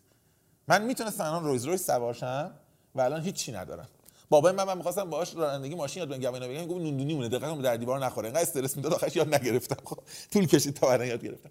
خب میتونم بهش این هیچم قصه بخورم که این چه جهانیه که اینطوریه، بریم ماشینای پولدارا رو آتیش بزنیم، بریم یا این کمونیست‌ها سوسیالیست‌های خیلی افراطی، اصلا یه بار بریم همه پولا رو بریزیم وسط، دوباره تقسیم کنیم، شاید سهم بیشتری بشه. این اعتراض دائمی که وجود داره بعضی وقتا می‌بینیم، یعنی بعضی از آدم‌ها عمرشون به این اعتراضه می‌گذره، تا آخر عمر ناراحته که چرا جهان اینطوری بود، چرا مملکت ما اینطوری بود، چرا اختلاف طبقاتی اینقدر زیاد بود. من نمیگم اینا نیست، ولی میگم این اوسیانه چی میسازه از ما. یه آدم ناراضی بدبخت، همیشه معترض، با یه ژست بدی که من تصورم همیشه یه آدم چپ گوشه کافه است که قهوه و سیگار دستش رو داره، همینطوری حرفی میزنه و این حقی میزنه و بعدم مثلا همیشه گیر اینه که آخرش فاکتور حساب بکنه، نکنه چیکار کنه، ارزون شه. اینا اون برای ماجرا اینه که اصلا بپذیری بگی بابا واقعیتش اینه که اصلا من حقمه، من که آدم، بالاخره ما بدبختیم، دنیا سری بدبخت هم میخواد، یه استادیومیه که بالاخره تماشاچی هم میخواد، حالا ظاهرا ابزار بازی به ما ندادن، ما بشینیم تسلیم شیم. من میگم میشد بپذیریم که ببین به حال که دنیا که اینطوریه، شرایط هم که اینه، این نابرابری هم که هست، تئوریتیکلی به نظرم نمیاد بشه حذف شه، یعنی هیچ وقت به نظر نمیاد حذف شه، از اولم بوده، میدونی قطعا مثلا بری 1 میلیون سال عقب هم مثلا موریانه ها به کوچیک بودن خودشون و بزرگ بودن دایناسورها اعتراض داشتن، هیچ وقت ابعاد موجودات یکی که نشده. خب بعد بگی باشه من این میپذیرم این نابرابریو، من کجا دست و پا بزنم که یه ذره وضعم بهتر شه؟ میدونی من چیکار کنم، من چیکار بکنم که طبقه اجتماعی یه ذره تغییر کنه، یعنی برم یه ذره حداقل بالاتر از جایی که هستم، نه اینکه جایی که هستم بده. من با این وسط راضیم و اینو تو محیط کارم دارم. ببین مثلا من به آموزش دانشگاهی منتقدم. خب روش تسلیم چیه؟ مثلا این ورشو بگم، اصلا اولا منتقد، تسلیم، آقا بالاخره مملکت دکترا توش لازمه دیگه، چرا ما نگیریم؟ حالا چرا من اولین کسی باشم که نق بزنم بیام بگم من دکترا نمیگیرم؟ اصطلاحی رخشانم که هستیم و رتبه یکم که داشتیم و یه امضا کنیم رفتیم دکترا خوندیم، حالا یه امضا میکنیم اصلا میریم دکترا میشیم بعد فوش میدیم. این آقای هست که مثلا مدام، اصلا اسمش هم اصلا نیاریم به نظر من که آلوده نشه بحث، ولی مدام به نظام آموزشی نق میزنه، به همه چی نق میزنه، چپه، وضع مالیش از همه راستا بهتره البته، و مواظبم هست که لغت دکتر از اسمش حذف نشه. دکتر فلانی هستن داره صحبت میکنه، بعد میگه دانشگاه‌ها به درد نمیخورن، من دکتر فلان هستم، استاد دانشگاه فلان، یعنی اصلا اگه فیش حقوق آخر ماهش یعنی نخونه انگار حالش بده، تا گردن هم تو رانت، تا گردن هم تو رانت، تا بالاتر گردن تو رانت. من میخوام بگم که این تسلیمه. خب اون ورش هم حالا تسلیم با نمایش طغیان البته، اون ورش هم اینه که طرف بیاد بگه اصلا حالا که اینطور شد من دانشگاه نمیرم، ادامه تحصیل نمیدم، درسم هم نمیخونم، هیچ کاری نمیخوام، میرم دنبال زندگی خودم. من وسط رو میپذیرم، وسط تعامله، من نمیرم دانشگاه دکترا بخونم، ولی سعی میکنم در حدی جایگاهمو بهتر بکنم که دانشگاه منو به رسمیت بشناسه، منم به رسمیت بشناسم. یه وقتی میگم یه درس بده، برم درس بدم، دانشگاه من رو به عنوان آدمی بیرون از دانشگاه ولی با استانداردهای دانشگاه بپذیره، منم دانشگاهو به عنوان یک نهادی بیرون از حلقه ارزش‌های من ولی به هر حال به عنوان یک نهادی که داره زحمت میکشه بپذیرم. خب من میگم این روش برای اصلاح و بهبود بهتره. حداقل من وقتی برم سر کلاس میتونم یه ذره دانشجو رو به سمت اون چیزی که دلم میخواد سوق بدم، بهتر از اینکه بیرون وایسم فوش بدم و طرف بگه چون راش ندادن داره حرف میزنه، و بهتر از اینه که برم اونجا عضو هیئت علمی بشم و بعد مجبور شم استانداردهای وزارت علومو چک کنم و مدام پیپر سازی کنم. نه همه اساتید دارم، یه عده‌ایو میگم که مثلا فرض کن رتبه‌ام بهتر بشه، من این وسط رو میپذیرم. در سیاست میگم ای کاش ما این نقطه بودیم، کارمند بشم این نقطه میشم، به هر نظامی میخوام اعتراض کنم این وسط وای میستم. همون نگاهی که الان به کشور خودمونم دارم، یه نقدای حاکمیت دارم، من نمیرم داد و هوار بکنم بگم آقا بیایم جمعش کنیم و اینا. البته من نمیگم همه چی قبولم نداره، ولی این وسطه یه جایی این میان خوش دست و پایی میزنم برای خودم ببینم مثلا چه خاکی میشه در سر خودمون یا اطرافیانمون بریزیم. محمدرضا جان درباره تعامل به ما توی زندگی گفتی. من دوباره به روزنامه شهاد ارجاع میدم که یه نوشته‌ای داشتی که ما استفاده حداکثری از فرصت‌های حداقلی داشته‌های کوچکمون داشته باشیم. این تو همون قالب می‌گنجه؟ نه ببین گوسفندنگریه نه این... آره اون یه فضای دیگه است. اینم که تو نه به نظرم راستش سجاد این به اون بحثمون میربطه. این به اون بحثمون ربط پیدا میکنه که من میگم سبک زندگیمون رو سعی کنیم حفظ کنیم. یعنی مثلا یکی هم اگر میگه من که همه دستم بسته است که کار نداره، تو یه ساعت در روز مال خودت که هست، اون یه ساعت رو مدیریت کن. این به نظرم یه جنس دیگه است. شاید هم ربط داره مثلا به این معنا، آره به این معنا که باشه رفتی توی سازمان زورت به هیچ جا نمیرسه، این انقدری که دستت میرسه اون 5% رو سعی کن بهتر کنی، به این معنا شاید بشه ربطش داره. من خودم راحت تو ذهنم اینا رو نمیتونم من ربط بدم، سعی میکنم مستقل ببینم. مستقل اوکی. ما اینجا بارها ارجاع دادیم به روزنوشت‌های شما. فکر کنم چند 10 میلیون کلمه شما که نوشتید و منتشر کردید بخش مهمش در روزنوشته هاست طی سالهای گذشته. الان گاهی وقتا به روزنوشته ها مراجعه میکنیم، بعضی از بخشا اصلاح میشه یا حذف میشه. همچین اتفاقی داره میفته؟ آره یا نه؟ آره چون میخوام ببینم اون به برندم شاید ربط داشته باشه، به هویت محمدرضا متحول شده نشده چه جوری؟ اول از نظر حجم شاید بیشتر این نوشته‌های من تو روزنوشته نباشه، ولی از نظر اهمیت از نظر خودم آره. یعنی من روزنوشته رو به خودم نزدیک‌تر می‌بینم تا جاهای دیگه، همه حرفای دیگه که نوشتم، چه کتاب‌هایی که نوشتم، چه مقالاتی که در نشریات دیگه نوشتم، چه مطلبی تو متمم بوده یا هر جای دیگه‌ای. روزنوشته رو من سعی می‌کنم هیچ وقت ادیت نکنم معمولاً، به دلیل اینکه برای خودم یک منبع ارزشمنده برای اینکه مسیر گذشته‌مو ببینم. حالا من باهاش خوب نیستا، یعنی خیلی وقتا مطالب قدیمی رو میبینم میگم مثلا این چی بوده نوشتی، چقدر مثلا ضعیف نوشتی، چقدر استدلال ضعیفه، چقدر جمله بندی ضعیفه، ولی عمدن نگهش میدارم به خاطر اینکه یادم باشه که احتمالاً 7-8 سال دیگه راجع به نوشته امروزم اینو میگم، چون الان این حسو ندارم. الان وقتی مثلا نوشته رو میبینم میگم خوب نوشتم به نظر خودم، حرفمو زدم، درست نوشتم و یادم میاد که اون موقعم که اون قبلا نوشتم همین حسو داشتم، یعنی احساس میکردم به بهترین شکلی که میشد گفت من گفتم. به خاطر اینکه یه ذره ایمانم رو و باورم رو به نوشته‌های فعلیم از دست بدم و به حرف‌های فعلیم، دوست دارم قدیمی‌ها بمونه. این به این معنا. اما آره حذفیات داشتیم، نه نگاه برندی، ولی بعضی وقتا من راجع به آدمایی صحبت کردم که بعداً در طول زمان مثلا احساس کردم که شناخت درستی ازشون نداشتم و مثلا احساس کردم شاید بودن اونها در روزنوشته باعث شه که دیگران با اتکا به اعتمادی که به من دارن به قضاوت نادرستی برسن. بر این مبنای وقتا یارو چیزی حذف کردم راستش، نه به خاطر برند خودم، بیشتر به خاطر اینکه دیدم. یعنی مثلا به من گفتن که ما دیدیم راجع به فلانی شما حرف زدی، ما رفتیم گفتیم بالاخره شعبانیعلی گفته، ما شعبانیعلی دوستش داریم، رفتیم دنبال اون.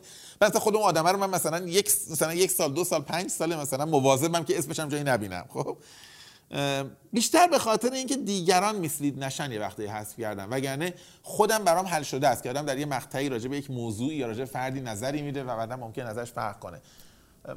فقط در مورد آدم‌هاست یا موضوعات هم هست؟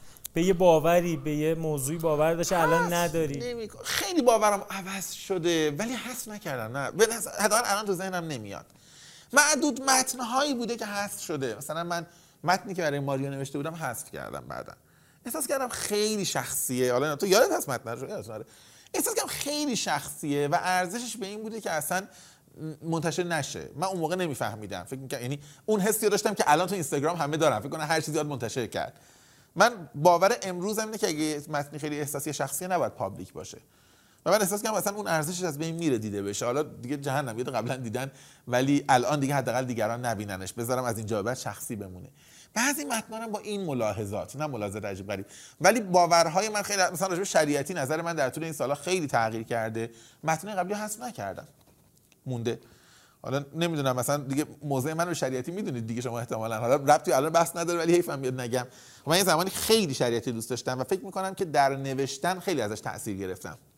یعنی ببین نوشته‌اشو حفظ میشدم، واقعا حفظ میشدم. یعنی هنوز که هنوزم وقتی میشینم کاملا مثلا شروع کتابش تو ذهنمه، که کتاب مثلا هبوطش، یه کتاب کبیرشه، مرا کسی نساخت خدا ساخت، نه آنچنان که کسی میخواست که من کسی نداشتم، کسم خدا بود کس بی کسان، و خدا مرا ساخت آنچنان که خودش میخواست، نه از من پرسید و نه از من دیگرم. همینطور میتونم برم پایین برات. خب یا مثلا فرض کن اون زمانه مثلا چون من حتی لحن شریعتی وقتایی تو نوارهاش گوش میدادم، یا وقتی سعی می‌کردم برای خودم حرف می‌زدم تکرار می‌کردم تلقین می‌کردم. میدونی مثلا فرض کن تو آریشن گفت برادرش مثلا یه جایی بود میگفت که مثلا چیز و ما باز دوباره به بردگی افتادیم تا مسجد بزرگ دمشق را بسازیم و کاخ سبز معاویه را و دارالخلافه 1001 شب بغداد را. بعد مثلا میومد پایین‌تر مثلا که میومد جلوتر حال قصه ها رو میگفت و میگفت که و برادر برخلاف تو که میدانستی برده‌ای و چرا برده شده ای، ما اکنون سرنوشت تو را داریم بیان که بدانیم چه کسی ما را به بردگی این قرن کشانده است و از کجا غارت میشویم و چگونه به تصمیم و عبودیت‌های زمینی گرفتار شده ایم. خب من این متن رو هنوز حفظم، خیلی هم زیاد حفظم. یعنی ببین چقدر خوندم که بعد از این همه سال من کتاب شریعتی در انباری در یه جایی قایم کردم که اگه میرم انباری نبینمشون. خب ولی بعد از این همه سال که در پشت انباری پنهان شده هنوز صفحات تقریبا حفظم با صفحه. یعنی مثلا میدونم این متنی که دارم میگم توی مثلا جدا از سخنرانی تو کتابم سمت راست نوشته شده، ولی حالا اینو میخوام بگم حسم عوض شده به این آدم. یعنی احساس میکنم که در یک دنیای ایدئال شریعتی باید معلم انشا میشد و خصوصا دارم نگاه میکنم میبینم که برای من درسم داشته که بعضی وقتا ادبیات زیبا و ادبیات قوی چگونه میتونه فکر ضعیف رو در سایه خودش پنهان کنه. خب خیلی درس تلخی بوده، من اینو فهمیدم تو این سالا. خب از نظر خودم ها ممکن آدم دیگه الان هنوز در اون استیج قبلی باشه که من بودم، هنوز شیفته این آدم باشه. من بهش احترام میذارم چون به نظرم شوق نوشتن رو خیلی در من زنده کرد. حداقل شریعتی که میگفت قلم توتم من است هنوز برای من هست، میدونی. ولی خب از یه طرفم میبینم واقعا یه جایی وایساد که نه در مسجد گذارندش که رند است، نه در میخانه که خمار خام است. یعنی یه ابوذر خداپرست سوسیالیستی درست کرده که نه سوسیالیست‌ها قبولش دارن نه مسلمان‌ها قبولش دارن و زیادی روح زمان رو سعی می‌کرد تحمیل کنه به باورهای مذهبی. شریعتی اگر امروز بود قطعاً سخنرانیش همون میشد که کوانتوم رو اول ما کشف کردیم، میدونی. وقتی کسی میگه سوسیالیسم رو اول ما کشف کردیم، شریعتی فراتر از این نمیرفت متأسفانه. تلخه، ولی من به عنوان آدمی که شریعتی رو حفظم و باهاش زندگی کردم باورم اینه که نمیگم مستعان رو کشف میکرد، ولی میگم گفت کوانتوم رو ما کشف کردیم. و خب میخوام بگم نظرم به این آدم اینقدر عوض شده. سالیان سال در نشریه‌های عمومی هر سال تو سالگردش تو عصر ایران جای دیگه نوشتم، تحسینش کردم، توی روزنوشت‌ها هست. الان نظرم این نیست، ولی هیچ وقت حذفش نمی‌کنم به دو علت. یکی اینکه این بخشی از گذشته است، نمیشه انکارش کرد. خب به سه علت. دو اینکه تأثیراتی در من داشته که هنوز ماندگاره. من نمیتونم ببین تا نمیتونی اگه پله‌ای که رفتی بالاتر بی احترامیه برگردی پله اول خراب کنی. ببین این دیگه نقشی نداشته. الان نقشی نداره تو جایی که من وایسادم. این یه پله بوده. یعنی من فکر می‌کنم قالب آدم‌هایی که توی کشور ما زندگی می‌کنن و مسیر فکرشون میره یه جایی از شریعتی رد میشن. یه جایی ممکنه اونایی که زیاد دغدغه مذهبی دارن ممکنه مثلا به سروش بخورن. ممکنه مثلا یه عده‌ای که حالا یه ذره سنتی‌ترن به متحری گیر کنه کارشون. خب نمیدونم شما به من بگین شما اصلا با اینا گیر کردید یا نه؟ همه چیزو بپرسم رسید ببینم. امیر کاکاوند به این جور آدما گیر کردی یا نه؟ نه خب خوبه، بعضی بهتر از منه. امین آرامش چی رسی؟ منو شریعتی آره یه شریعتی گیر کردی. آره اون فاطمه هستش. آره سجاده مادر ما متهمیم. آره پدر مادر ما متهمیم. آره من نوع نوشتنشو ناخودآگاه داشتم تقلید می‌کردم. خیلی من یه فایل صوتی میشنم گریه میکرد. تسلطش خب میگم کلمات زیاده. بعد اینو با یه استاد دیگه که داشتم صحبت میکرد میگفت کسی که پرشور در ادبیات ایران قدیم هم خیلی پرشور و خیلی پرطمطراق حرف میزنن، این موندال به اسم نمیگفت، میگفت اینها رو اگر ازش بگیریم متن آروم آروم به سمت منطقی شدن میره. من اینو که گرفتم سعی کردم حذف کنم. این کتابا رو همه کتاباشو هدیه کردم به من هدیه کردم به انباری که کسی دیگه نخونه. شوخی می‌کنم ولی اینو حالا بگم که اینو می‌خوام بگم که حالا بس شما همه یه ذره حداقل شما دو نفر تجربه کردید، حالا یه ذره شاید امین کمتر، امین تحری هم مثلا توی برد. ولی حالا اینو می‌خوام بگم من اولا میگم به احترام اینکه یه زمانی یه پله‌ای بوده که ازش رد شده آدم و اون پله اگه نبود اصلا آدم همیشه پایین میموند. و من فکر می‌کنم خیلی وقتا ماها یه ذره تحقیر شدیدمون نسبت به بعضی از آدم‌ها یا بعضی از اندیشه‌ها که ازشون رد شدیم ناشی از اینکه اون‌ها رو پله نمی‌بینیم یا احساس می‌کنیم خب من پله پنجم، من پله اولو دیگه میشه خراب کرد. مسئله دیگه هم که گفتم یه تیکش هم که اثرات باقی میمونه. من هنوز یه وقتایی احساس میکنم یه جایی که جمله کم میارم تو نوشتنم، بعضی از ساختارهای جمله شریعتی، نه کلماتش، کمکم میکنه که دوباره مثلا به هر حال میگم وقتی این همه حفظی ناخواسته کمک میکنه، میدونی. و مسئله مهمتر این که من فکر میکنم غلطه که من برای وضعیتی که امروز دارم بقیه رو فشار بیارم و پوش کنم که مستقیم بیان اینجا. خب یعنی من امروز بگم که شریعتی میخونی، خاک بر سرت، چی میخونی اصلا؟ خب یه آدم اکلکتیک که اومده یه ذره از سوسیالیسم و یه ذره از مثلا فلان قاطی کرده، یه ذره با یه روایتی از اسلام قاطی کرده، نمیشه اینو گفت، به خاطر اینکه آدم دیگه‌ای که داره مسیر فکری خودش رو میره ممکنه الان در اون استیجی باشه که فقط شریعتی مناسبشه. خب بنابراین من فکر میکنم که حالا چند اتفاق میفته. اولا آدما بدونن که خب من نمیخوام اینو تحقیر کنم، یه کنار بذارم و به رسمیت میشناسم. دو اینکه شاید یکی گذشته منو میخونه احساس کنه بگه ببین من الان دغدغه‌های فکریم دغدغه محمدرضا 92 نونی. خب حداقل بمونه، شاید براش جالب باشه. با من اصلا به عنوان یه اتفاق تاریخی، آ مثلا این 92 اینطوری فکر می‌کرده، من الان کجا با این فرق دارم، کجا شبیه این فکر می‌کنم، بعدش چه اتفاقی ممکنه در آینده بیفته، میدونی. روزنوشت‌ها نگاه من این بوده بهش، کلیتش. حالا نمیدونم به اندازه آره خیلی بیش از حد کافی توضیح دادم. خیلی موضوع خوبی هم بود، چون گذشته ضروری انکارناپذیر مسیر تشدیدی ماست. جو غالب کشور اینه که انتظار دارن تو آدم 30 سال قبل باشی. الان هم گاهی وقتا تو ادبیات ما داریم که فلانی دیگه قبلی نیست. خب اگه زنده است طبیعیه که قبلی نیست. مردای قبرستون 2000 سال قبلا همونن دقیقاً، ولی ما تغییر میکنیم، ولی حق تغییر رو انگار از ما دارن ایدئولوژی زده ها از ما میگیرن. یه نکته رو اینجا میخوام بهش اضافه بکنم، همین نگه داشتن این اطلاعات توی روزنوشته‌هات که خونده میشه. اگه خونده نمیشد خاک میخورد، میگفتیم که اهمیتی نداره، ولی داره خونده میشه. من خودم جزو اونایم که میرم ورق میزنم میخونم. این نشون میده محمدرضا پیشروه. دورکاری متمم، تعطیلی آموزش حضوری، رفتن توی آموزش آنلاین که گفتی، بیش از همه روی استراتژی محتوا پافشاری کردی، کامنت‌های روزنوشته‌ها رو بستی، گفتی نمیخوام همه بیان بنویسن، یه عده میخوام بنویسن، همه دوست دارن مخاطبشون زیاد بشه. الان به ما میگفتی که نه من یه عده اصلا بیرون میریزم، دیوار بلندی میذارم که نتونی بیای. اگه میای این ویژگی‌ها رو داشته باشی. تو اینستاگرام رو تعطیل کردی و یه سری مثالای دیگه مثل سمینار نذاشتن که یک بار 96 که ما بودیم توی سایت اعلام کردی 700-800 نفر درجا ثبت نام کردیم. این همه تفاوت از کجا میاد؟ جلوتر از زمان هستی، شجاعی یا باهوش؟ هیچ کدوم. نه شجاع شاید بشه گفت، نمیدونم. باهوش که قطعاً مصداق من نمیتونه باشه. جلوتر از زمانم به نظرم تعبیر خیلی شاید دقیقی نیست. ببین من یه کاری تو تصمیم گیری میکنم سجاد، حالا نمیدونم شما هم این کارو کردید یا اصلا مثلا تو ذهنتون هست یا نه. من خیلی از تصمیمایی که میخوام بگیرم فرض میکنم که قبلش این تصمیم رو هیچ کس در هیچ جای دنیا نگرفته. خب و از صفر میگیرمش. یعنی من با کامن سنس اصلا با این لغت مشکل دارم. این حالا کامن سنس ترجمه خیلی ترجمهش خیلی نگران کننده است. ببین کامن سنس یعنی یه سنس، یه عقلی که بین اکثر آدما مشترکه، وقتی میگی همه تقریبا تایید میکنن. مثلا کامن سنس این است که فرض کن چه میدونم اگر مثلا باید بریم دانشگاه، آره کامن سنس اینه اگه میتونی بری دانشگاه چرا نری دانشگاه، اگه کنکور قبول نشی چرا نری. نه کامن سنس یعنی عقل عمومی رو تایید میکنه. ما تو فارسی خطرناکترش کردیم، میگیم عقل سلیم. یعنی یه در این ترجمه یک مین کار گذاشتیم، میگیم اصلا اگر انگلیسی‌ها حداقل پذیرفتن که کامن سنس، حالا بالاخره ما نمیگیم درسته ولی کامن است، ما میگیم اصلا سالم هستی اگر مثل همه فکر میکنی. بدترین ترجمه ممکن. من نمیدونم جنایتش کسی انجام داد. من نظرم اینه که نه، اتفاقا کامن سنس قرار نیست درست باشه. به خاطر همین اینکه دیگران و غالب آدما چه تصمیم میگیرن خیلی برام مهم نیست. با معیارهای خودم میرم جلو. به نظر خودم تصمیمام برای خودم با منطق خودم درست بوده، اصلا خیلی عجیب نبوده. فقط چون تصمیمات دیگران رو با من دیتا در نظر نمیگیرم اینطوری عذاب در میاد.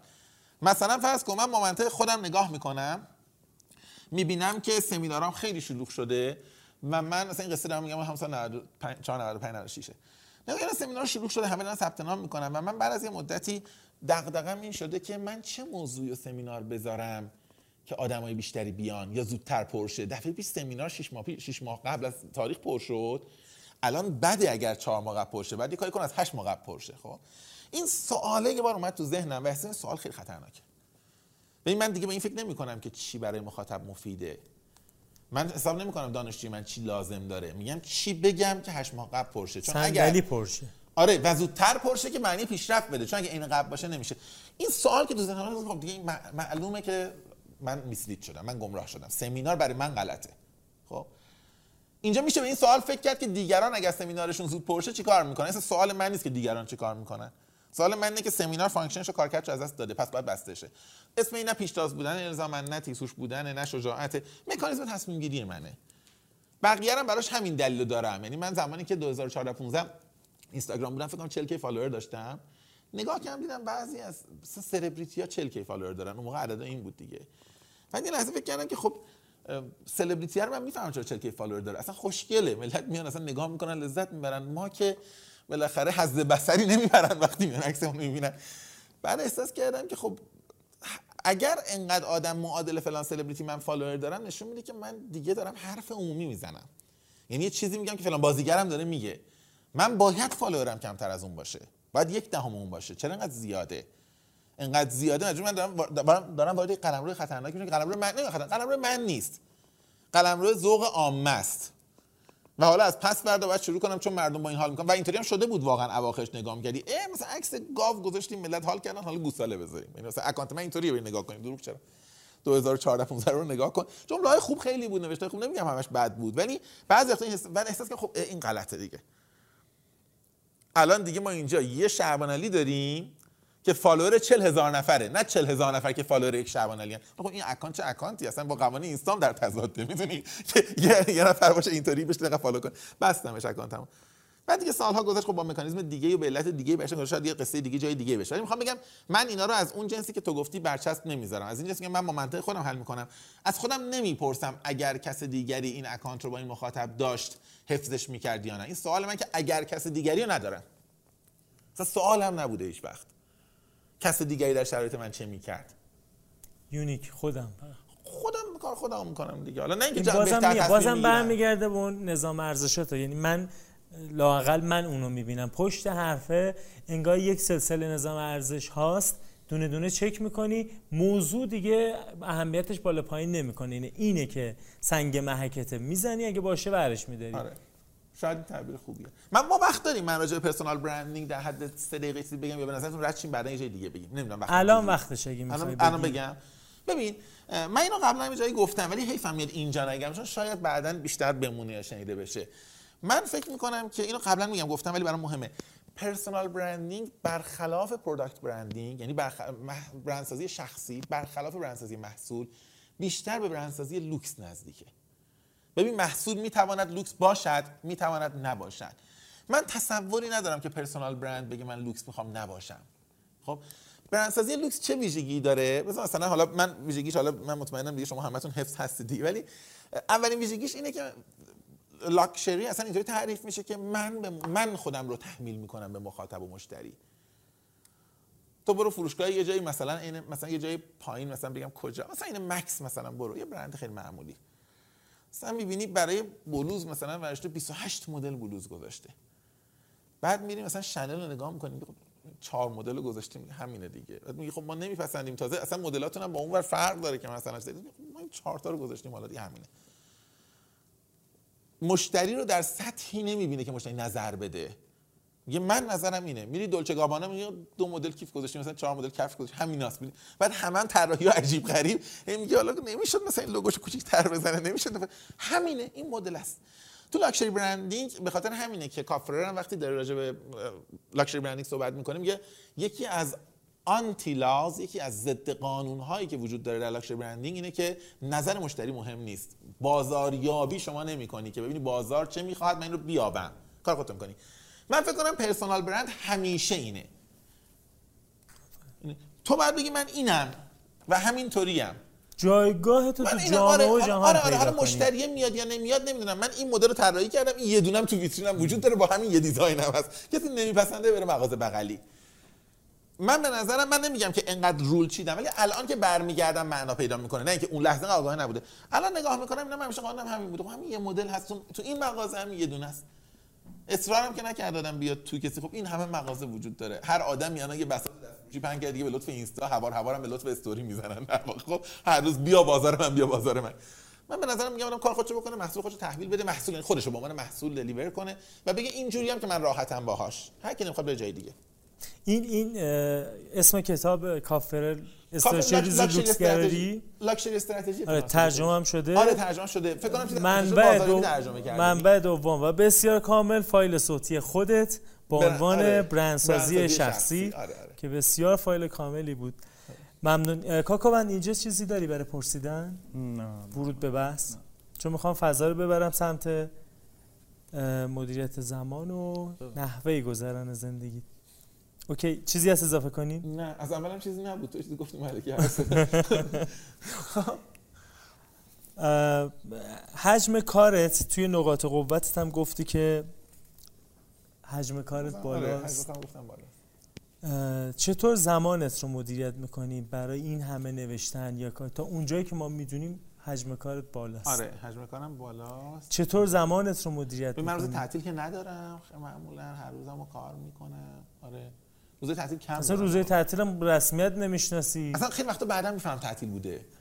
بارها شده مثلا زنگ زدم یه جایی، مثلا یا قرار بذارم مثلا ساعت 1 بعد از ظهر، مثلا امروز جمعه است، میدونی مثلا، بعد تا اون ساعت داشتم انقدر کار میکردم نفهمیدم امروز جمعه است.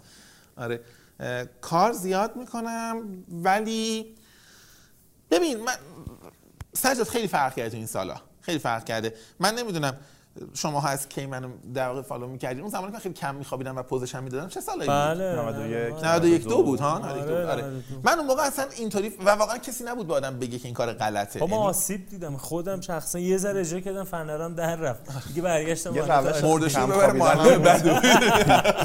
یه روشی هم بودش که مثلا تو طول روز آره کلی دقت می‌کردم چیکار بکنم و خاور آرامو کم کرده بودم.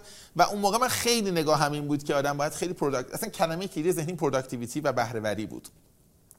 بعد از یه مدتی احساس کردم که ببین واقعا اگر مثلا بیداری تو درست مدیریت کنی، مجبور نیستی خوابتو اینقدر کم کنی، یعنی روزتو بد زندگی کردی که شبت مجبوری مثلا اینطوری بری جلو. فایل مدت زمانت هم به همین اشاره کردی. آره و بعدش دیگه مثلا خیلی عادی تر شد. یعنی اولا من اینو بگم که من خوابمو عادی کردم، یعنی مثلا عادی، حالا میگم مثلا 5 ساعت میخوابم، این 5 ساعت برای من خوبه، بدن من همینقدر، حالا بدن با بدن فرق میکنه، من 5 ساعت کاملا راحتم و کار عجیبی نمیکنم غیر از این که سجاد من زندگی پر از قانون مرتبه 2، پر از قانون مرتبه 2.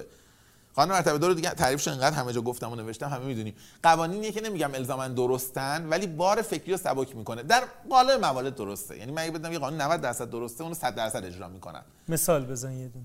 من پیامی که به واتساپ هم بیاد و شماره‌اش رو سیو نکرده باشم باز نمیکنم.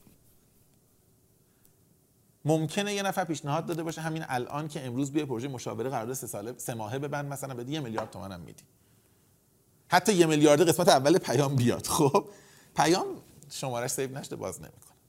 هیچ وقت نمی‌خوام بازش کنم. می‌دونی چرا؟ چون وارد این بازی بشم که حالا باز بکنم یا باز نکنم، روزی 100 تا 150 تا مسیج ناشناخته میاد و هر راجع به هر کدوم یه دقیقه فکر کنم باز نمیشه یا باز میشه، 2 ساعت و نیم 3 ساعت در روز میشه. سالی 1000 ساعت میشه. خب با 3000 ساعت لیسانس میگیرن ملت. من حساب کردم یوردم لیسانس بین 2000 تا 3000 ساعت زمان مفید میبره. من نمیتونم 2 سال یه بار یه لیسانس وقت بذارم برای شماره‌های ناشناخته تو زندگیم. دم مردن بگم من به اندازه 11 تا لیسانس فقط داشتم پیام‌های ناشناخته واتساپ رو باز می‌کردم. خب باز نمی‌کنم. قاعدتاً اگر کسی با من کار جدی داره یا از طریق کس دیگری منو پیدا کرده که منطقی، اون کسی که شماره منو داره بهم مسیج میده میگه فلانی قراره زنگ بزنه، شماره‌شم سیو کن. یا این شماره رو در و دیوار پیدا کرده، مثلا تخلیه چا لوله باز کنی بوده، زیرشم شعبانیعلی بوده، دلیل نداره حالا مثلا منم بخوام جواب بدم و اینا. ممکنه در دلگیر کنه یا در دلخور کنه، ممکنه بعداً پشت سر مثلا ناله نفرین احتمالاً یه انباری ازش بروشید داشته باشه. مثلا برای من رول شده. ببین ساده است گفتنش، ولی 2 ساعت در روز زمان کمی نیست. یعنی این سیوینگ به همین راحتی 2 ساعت بهت هدیه میده در روز. همین قانون ساده. از این قوانین خیلی دارم و برام مهمه که نقضش نکنم، چون میگم اولین بار که نقض کنی وقتی که باید هر روز 100 بار تصمیم بگیری راجبش. برای این سبک از مدیریت زمان در واقع چه چیزهایی داری قربانی میکنی؟ کدوم سبک؟ این که مثلا انقدر دارم مثلا سختگیرانه میرم جلو. یکیشی من قربانی نمیکنم. من به نظرم بیشتر از که قربانی کنم دارم به دست میارم واقعیتش. یعنی من دارم زمان میخرم. چی بیشتر از زمان میشه خرید؟ یه چیزی من بپرسم امروزا، ببین الان چارچوب کلیشو من متوجه نشدم. یعنی یه سری امین مرتبه دوم داری، برای بقیه زمانت دیگه خیلی برنامه خاصی نداری یا چی؟ ببین بقیه زمان من قبلا که گفتم، اولا گزارش روزانه که خودم حتما میدم و گزارش روزانه هم پومودورویی میدم. قابل توجه سجاد که همیشه دوست داره پومودورو رو، پومودورویی میدم. یعنی میدونم که من در روز حدودا مثلا چند تا پومودورو کار کردم، به چه کاری اختصاص دادم و خب شب امضا که میکنم به خودم گزارش میدم، میدونم تکلیف خودمو. سعی میکنم ددلاینامو یه جوری نذارم که خیلی تایت باشه و سختگیرانه باشه، همیشه یه جوری باشه که بتونم خیلی فلکسیبل کارم انجام بدم. به خاطر این معمولا تقسیم بندی بر اساس زمان بندی بر اساس شوقه. مثلا من اگه بدونم مثلا یه پروپوزال گزارشی میتونم 3 روزه تنظیم بکنم، هیچ وقت نمیگم 3 روز، 10 روز، 12 روز میگم، مثلا زمان میبره برام که بمونه لحظاتی که حالشو دارم انجام بدم، لحظاتی که شوقشو دارم. خب یه بعد از یه مدتی اول همه عادی میشه. یعنی تو اگه 3 روز هم بری بعضی وقتا گله میکنه که کاش یه روزه به ما میدادی، هیچ فرقی نمیکنه. میدونی اونطوری نیست که یه استانداردی باشه ملت راضی باشن بگن بابا دیگه خیلی خوبه، هر کاری بکنی. من اون استانداردها یه ذره خودم باز گرفتم، خیالم راحت تره. زمانی که حالشو دارم کارم انجام میدم، به خودم خیلی خستگیم کمتر میشه و همین. به شدت داکیومنت میکنم، من همه چی رو مینویسم. من ساده ترین تغییراتم، من اصلا لاگ دارم، رو هر چیزی لاگ دارم. من اگر وردارم این دستمال کاغذی که همیشه رو میزم اینجا بوده بذارم اینجا، یه فایل ورد دارم مینویسم امروز در ساعت فلان دستمال کاغذی از اینجا به اینجا تغییر پیدا کرد که سال بعد بدونم حالا از این تاریخ چه اتفاقی افتاد بعد که این کارو کردم یا نکردم. چنج لاگایی دارم که اصلا نگاه کنی وحشتناکه. میری داکیومنتاتو میخونی دوباره؟ آره اگه لازم بشه، بعضی وقتا لازم میشه. مثلا فرض کن مثلا یه مثال ساده بزنم. فرض کن من یه دکمه کوچیکی مثلا زیر روزنوشته‌ها بوده، مثلا نوشتم که مثلا میتونید به فلان صفحه متمم سر بزنید. من احساس میکنم چیز بی ربطی، من پاکش میکنم، می نویسمش. بعدن بعضی وقتا مثلا یه سال دو سال گذشته میگم یه بار مثلا کنجکاوی میشه، مثلا میگم برم ببینم اثر حذف این مثلا لینک چی بود. خب بعد دیتا جمع میگم ای کی حذف شده، چجوری حذف شده، وضعیت چی بوده. آموخته‌های خیلی عجیب اینطوری پیدا کردم. یا مثلا بعضی وقتا احساس می‌کنم یا مثلا 7-8 ماه خیلی سرحال‌تر از قبلا مثلا میگم، بعد میگم نکن مال آوردن مثلا حیواناست، مثلا مال اینه که بلوط آوردن. خب بلوط کی آورده بودم؟ سری میرم اینا لاک کردم، بلوط فلان روز اومد، فلان روز اتفاق افتاد، مثلا رفته جلو. نمیدونم حالا شما همین کاری که لاک میکنید شماها مثلا از نه بزنم رسید که حتما کار همین الان چه ایده خیلی کار نمی‌کرد. من همون لاک همونجا بهش یه دونه تگم میزنم، یعنی تو این روز این تعداد دیگه همونجا مثلا میگم آقا تنوع تست که من این 5 تاست این 10 تاست، مثلا آقا چی میدونم جلسات پیگیری مثلا این سری کار مثلا یادگیری و ایناست و بعد اینا رو مثلا اندازه‌گیری میکنم زمان من چطور داره مصرف میشه. من این لاگا در بلند مدت زمانمو سیو کرده، چون فهمیدم که چه کارهای حالمو خوب میکنه، چه کارهای انرژی بهم میده، چه کارهای خستم کرده، چه مفروضات غلطی داشتم. آروم آروم اگر سبک زندگیم تغییر کرده به واسطه این لاگ کردم، این ثبت کردناست. محمدرضا من اینجا حالا یه نرم افزار میخوام معرفی کنم. منم مینوشتم چند هزار صفحه شد بعد جابجا میکردم، گم میشد، ورق زدن سخت بود. برنامه وان نوت رو من استفاده میکنم. آره عالیه، بی‌نظیر، اصلا ته نداره تعداد صفحاتش، برگه‌ها. آره. بهترین پیشنهاده، چقدر خوب که گفتی. سینک هم میشه. آره. برای نوشتن فوق العاده است.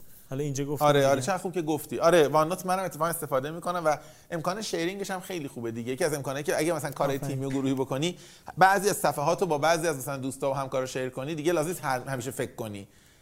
مثلا میدونی که مثلا فرض کن من یه صفحه شیرینگ مثلا دارم که مثلا شیر کردم مثلا مسائلی که بعدا خوب در متمم از نظر فنی در نظر بگیریم با سمیه شعره دیگه. خودم که برای خودم مینویسم مثلا لازم نیست یادم باشه که سمیه هم بگم، سمیه هم داره دیگه، هم موقع باز کنه تو مانوتش داره. یعنی برای چی میگن کلابوریشن، برای کلابوریشن خیلی مفیده. چون که گفتی دست در نکنه قربونه. توی نقاط قوت درباره تمرکز زیادم گفتی، این ذاتیه یا به اون کار عمیقه ربط داره که کالنیوپورت توی کتابش میگه؟ من اصلا باهاش موافقی؟ ببین من انجامش میدم حتی قبل از اینکه این کتاب رو خونده باشم. نمیدونم، ببین من نمیدونم مثلا ذاتی غیر ذاتی نمیفهمم، ولی همیشه اینطوری بوده و خب سبک کارم هم از قدیم جوری بوده که ناخواسته خیلی وقتا مجبور بودم بازار زمان طولانی کار بکنم. مثلا من بیابون کار میکردم، ریل گذاری فرض کن 100 کیلومتر جنوب بلوچستان. یه جایی که تا نزدیکترین آدم 34 کیلومتر فاصله داری. ما با بچه‌ها با تیم کار می‌کردیم، هر کی دستشویی می‌خواست بره اخلاقا میگفتیم همه روشونو بکنن اون بر نگردن، ما دستشویی بریم، حتی تپه نبود که بریم پشتش. خب تو وقتی مثلا مدت طولانی برای روزها و هفته‌ها مثلا یه همچین جایی میمونی، اصلا نمیتونی کار عمیق نداشته باشی، میدونی فقط مثلا یه چیزی جلوت مثلا بعد همون انجام بدی. من میخوام بگم شاید یه ذره شرایط شغل و محیطی هم باعث شده که من ناخواسته این توانایی در من تقویت بشه، شاید من خودم به اون ربطش میدم. چه مقدار از وقتت برای دوستانت، برای روابط صمیمی با دوستانت خرج میشه؟ الان وقت من برام شفاف نیست. یه مدت که درباره قلق و غم دوستان هم نوشتی، حالا اینجا من انتقاد دارم، اگه هست اصلاح بکن. بعضی از بچهای متممی که الان هم اسمهای خوبی هستن در توی همین کامیونیتی، ماها رو هم حذف کردن، یعنی اون نگاه کردن محمدرضا گفته باید حذف کنم تو رو هم حذف، یعنی شروع کردن به حذف کردن از. خب این معناش نیست که به حرف من ربط داشته باشه، معلومه که تو زیادی بودی متوجه شدی. نه اشکال نداره، اوکی، میگه اکستریم و خیلی حدی بوده. آره چون یه سال بعد من دیدم فنراش در رفت، نتونست. من گفتم این سبک زندگی تو نیست، اگه داره میره تو باید یه حدیشو اجرا کنی، نه اینکه خیلی زیاد. واقعا چقدر برای دوستان خودت وقت میذاری و ازش رضایت داری یا نه؟ ببین من وقت زیاد می‌ذارم برای دوستان. ما عکس تو اینستاگرام از دوستانت نمی‌بینیم. خیلی نه نمی‌بینی به خاطر اینکه نمی‌بینی، به خاطر اینکه من چند سال نبودم عکس بذارم. می‌بینی؟ و یواش یواش سعی می‌کنم بذارم. خب و واقعیتش اینه که خیلی وقتا خیلی از دوستانی هم دارم که هر دومون یا اصلا راضی تریم که خیلی مثلا حالا شلوغ نکنیم. یعنی خیلی شخصیتش این خود منه. مثلا من خودم واقعا برام جذاب نیست زندگیم رو اینستاگرام باشه. می‌دونی چی میگم؟ حالا یه سری دوستایی هستن میدونم هستن که میدونم نیوترالن، خنثان، میگم مثلا حالا مثلا اگه دوست داشته باشن عکسی بگیریم بذاریم و اینا، که دوست دارم بازم این کارو خواهم کرد احتمالاً.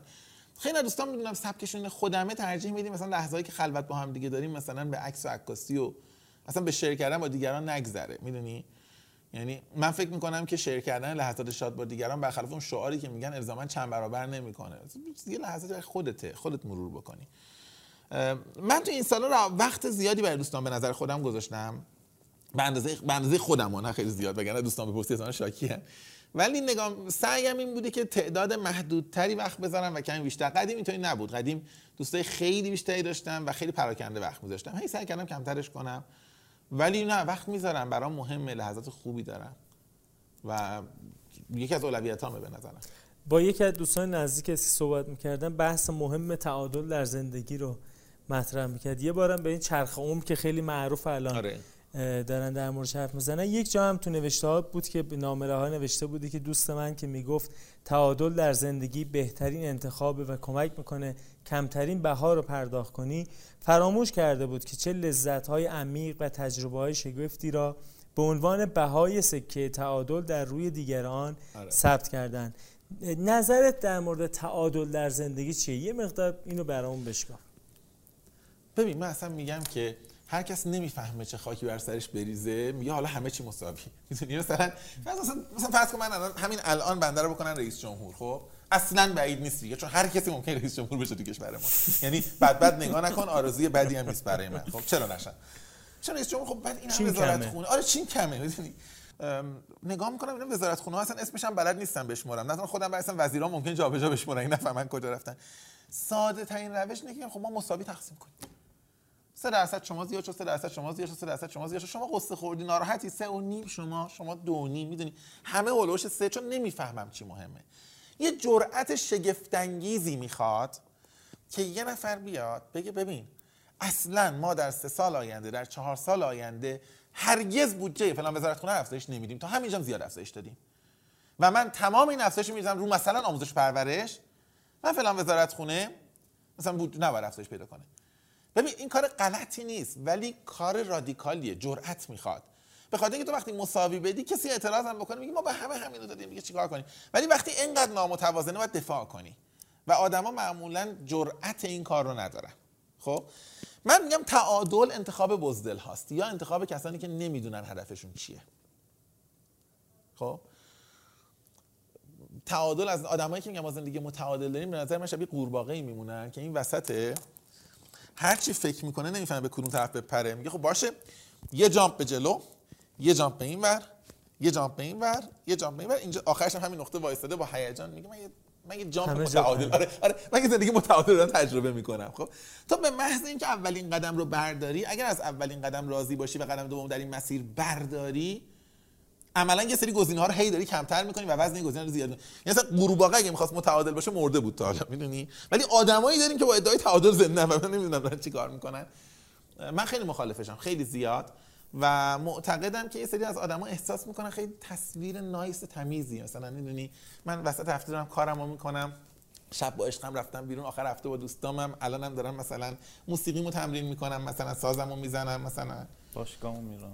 باشگاه امین ساکت بهش میپرونه این وسط داره. باشگاه اونم میشم میرم، من یه زندگی خیلی نایس متعادل دارم.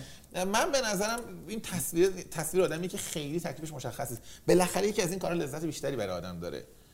و چرا آدم سهمون رو نباید زیادتر بکنه؟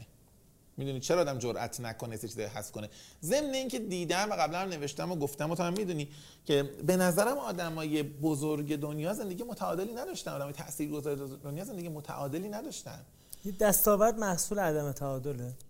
من فکر می‌کنم دستاوردهای ملموس حاصلش عدم تعادل باشه. یعنی بالاخره حالا اگه اینکه آخه بعضیا هستن دیدی وقتی میمیرن تنها چیزی که براشون مونده میگن پدری فداکار و مادری دلسوز و نمیدونم مثلا اینا، اگه در این حد باشه با یه تعادل میزون بهش میرسی. ولی اگه بخوای روز مردنت یه چیزی بیشتر از این جمله های رایج مداحا بگن، به نظرم عدم تعادل لازم داری.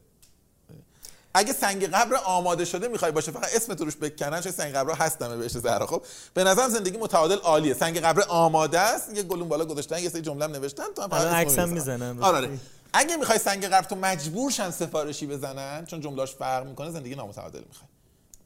بسیار خب.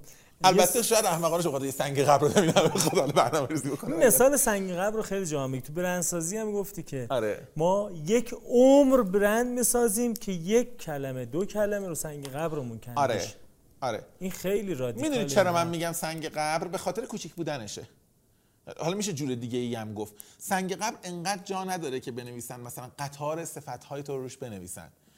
آدمایی بودن تو زندگی همین اطراف ما بودن، تو سیاستمدارا بودن، تو دانش، همه اینا قطار نمیتونست تایتلاشون رو حمل کنه. یعنی وقتی شروع می‌کردن سخن مثلا معرفیش کنن، 3 دقیقه اول داشتن تا من دیگه نمیگم تایتلا رو میگفتن، دیگه یواش یواش دیگه خسته بود مخاطب، به اسمش میرسید. وقتی میمیرن بعد تو دو کلمه نمی‌نویسی چی بوده، دیگه نمیتونی قطارا رو بنویسی. و من به نظرم وقتی که تو بتونی با 20 تا 30 تا لغت خودتو تعریف کنی، دستت زیادی باز باشه، خودتو اساسا تعریف نمی‌کنی. این همون ماجرایی که من میگم ارزش‌ها وقتی معنا پیدا می‌کنه که آخه حذف کنی. تا وقتی میگی من هم پدرم را دوست دارم هم مادرم، ببخشید مثلا خیلی تلخه ولی چون تلخیش برام مهمه، تا وقتی میگی من هر دو اینا رو یه اندازه دوست دارم، یعنی به خود جرأت ندادی یه جور از خلوت خودت بگی شاید ذره فرق داره یکیش. خب ولی اگر بدونی سنگ قبرت مجبورن که یه کلمه رو بنویسن یکی رو ننویسن، نمیتونن بنویسن کارآفرین بزرگ، دانشمند بزرگ مدیریت، معلم فلان، نمیدونم خدمتگزار کشور، سرباز وطن، مثلا مدافع میهن فلان، دیگه یه دونه جا داره و اونجاست که ببینید کدوم میخوای بگذری. امین کاکاوند چون خیلی ساکته و چون دفعه پیش تیک انداخت الان راجع سنگ قبرش نمیخواد صحبت کنه. مامان امین الان ببینه داره رو من رفری می‌کنه، بچه‌ها نشونده اینجا. ما این بخش تو رو می‌خوایم جمع کنیم. کاکا من چیزی هست اضافه کنی؟ سوالی داری اینجا بیاری؟ الان توپ زیر پاس بده امین آرامش. نداری؟ من به نظرم خیلی خوب بود، یعنی به سوالای خوبی بود که در مورد شیوه مصرف عمر محمدرضا بود که فکر می‌کنم اینها هم خیلی نقش داره توی اون شکلی برنده. این دقیقاً برنده حاصل همین شیوه مصرف عمر، اینجوری نیست که یعنی خب مثلا یه سری تصمیم جدا باشی، یه آدم با یه سبکی زندگی میکنه، محصول جانبیش میشه اون برندی که ایجاد میشه و به نظرم خیلی خوب بود که شفاف. من با یه سوال جمع بکنم اینجا رو. سنگ قبرت رو چی می‌نویسی خودت اگه دست؟ معلم. به نظرم معلم، فقط معلم، یک کلمه. مرسی. عالی، مرسی. این قسمت پادکست رو هم شنیدید. در جریانید که کارنکن کانال یوتیوب هم داره. اگه تا حالا فقط گفتگوها رو گوش میدادید، حالا میتونید ویدیو این گفتگوها رو هم توی کانال یوتیوب کارنکن ببینید. لینکش رو توی توضیحات پادکست براتون گذاشتم و البته با جستجوی خیلی ساده داخل یوتیوب میتونید کانال یوتیوب کارنکن رو پیدا کنید. اینستاگرام کارنکن هم دریابید.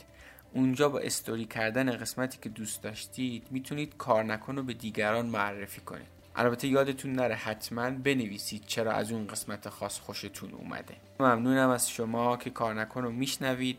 به من لطف دارید، برام کامنت میذارید. حقیقتا با دیدن هر دونه از کامنت های شما من کلی کیف میکنم و انگیزه میگیرم که این راه رو ادامه بدم. دمتون گرم که کارنکن رو هم میشنوید و هم به دیگران هم معرفی میکنید. امیدوارم شما هم داستان کارنکن خودتون رو بسازید و یه روز شما مهمان کارنکن باشید و از داستان شما بگید.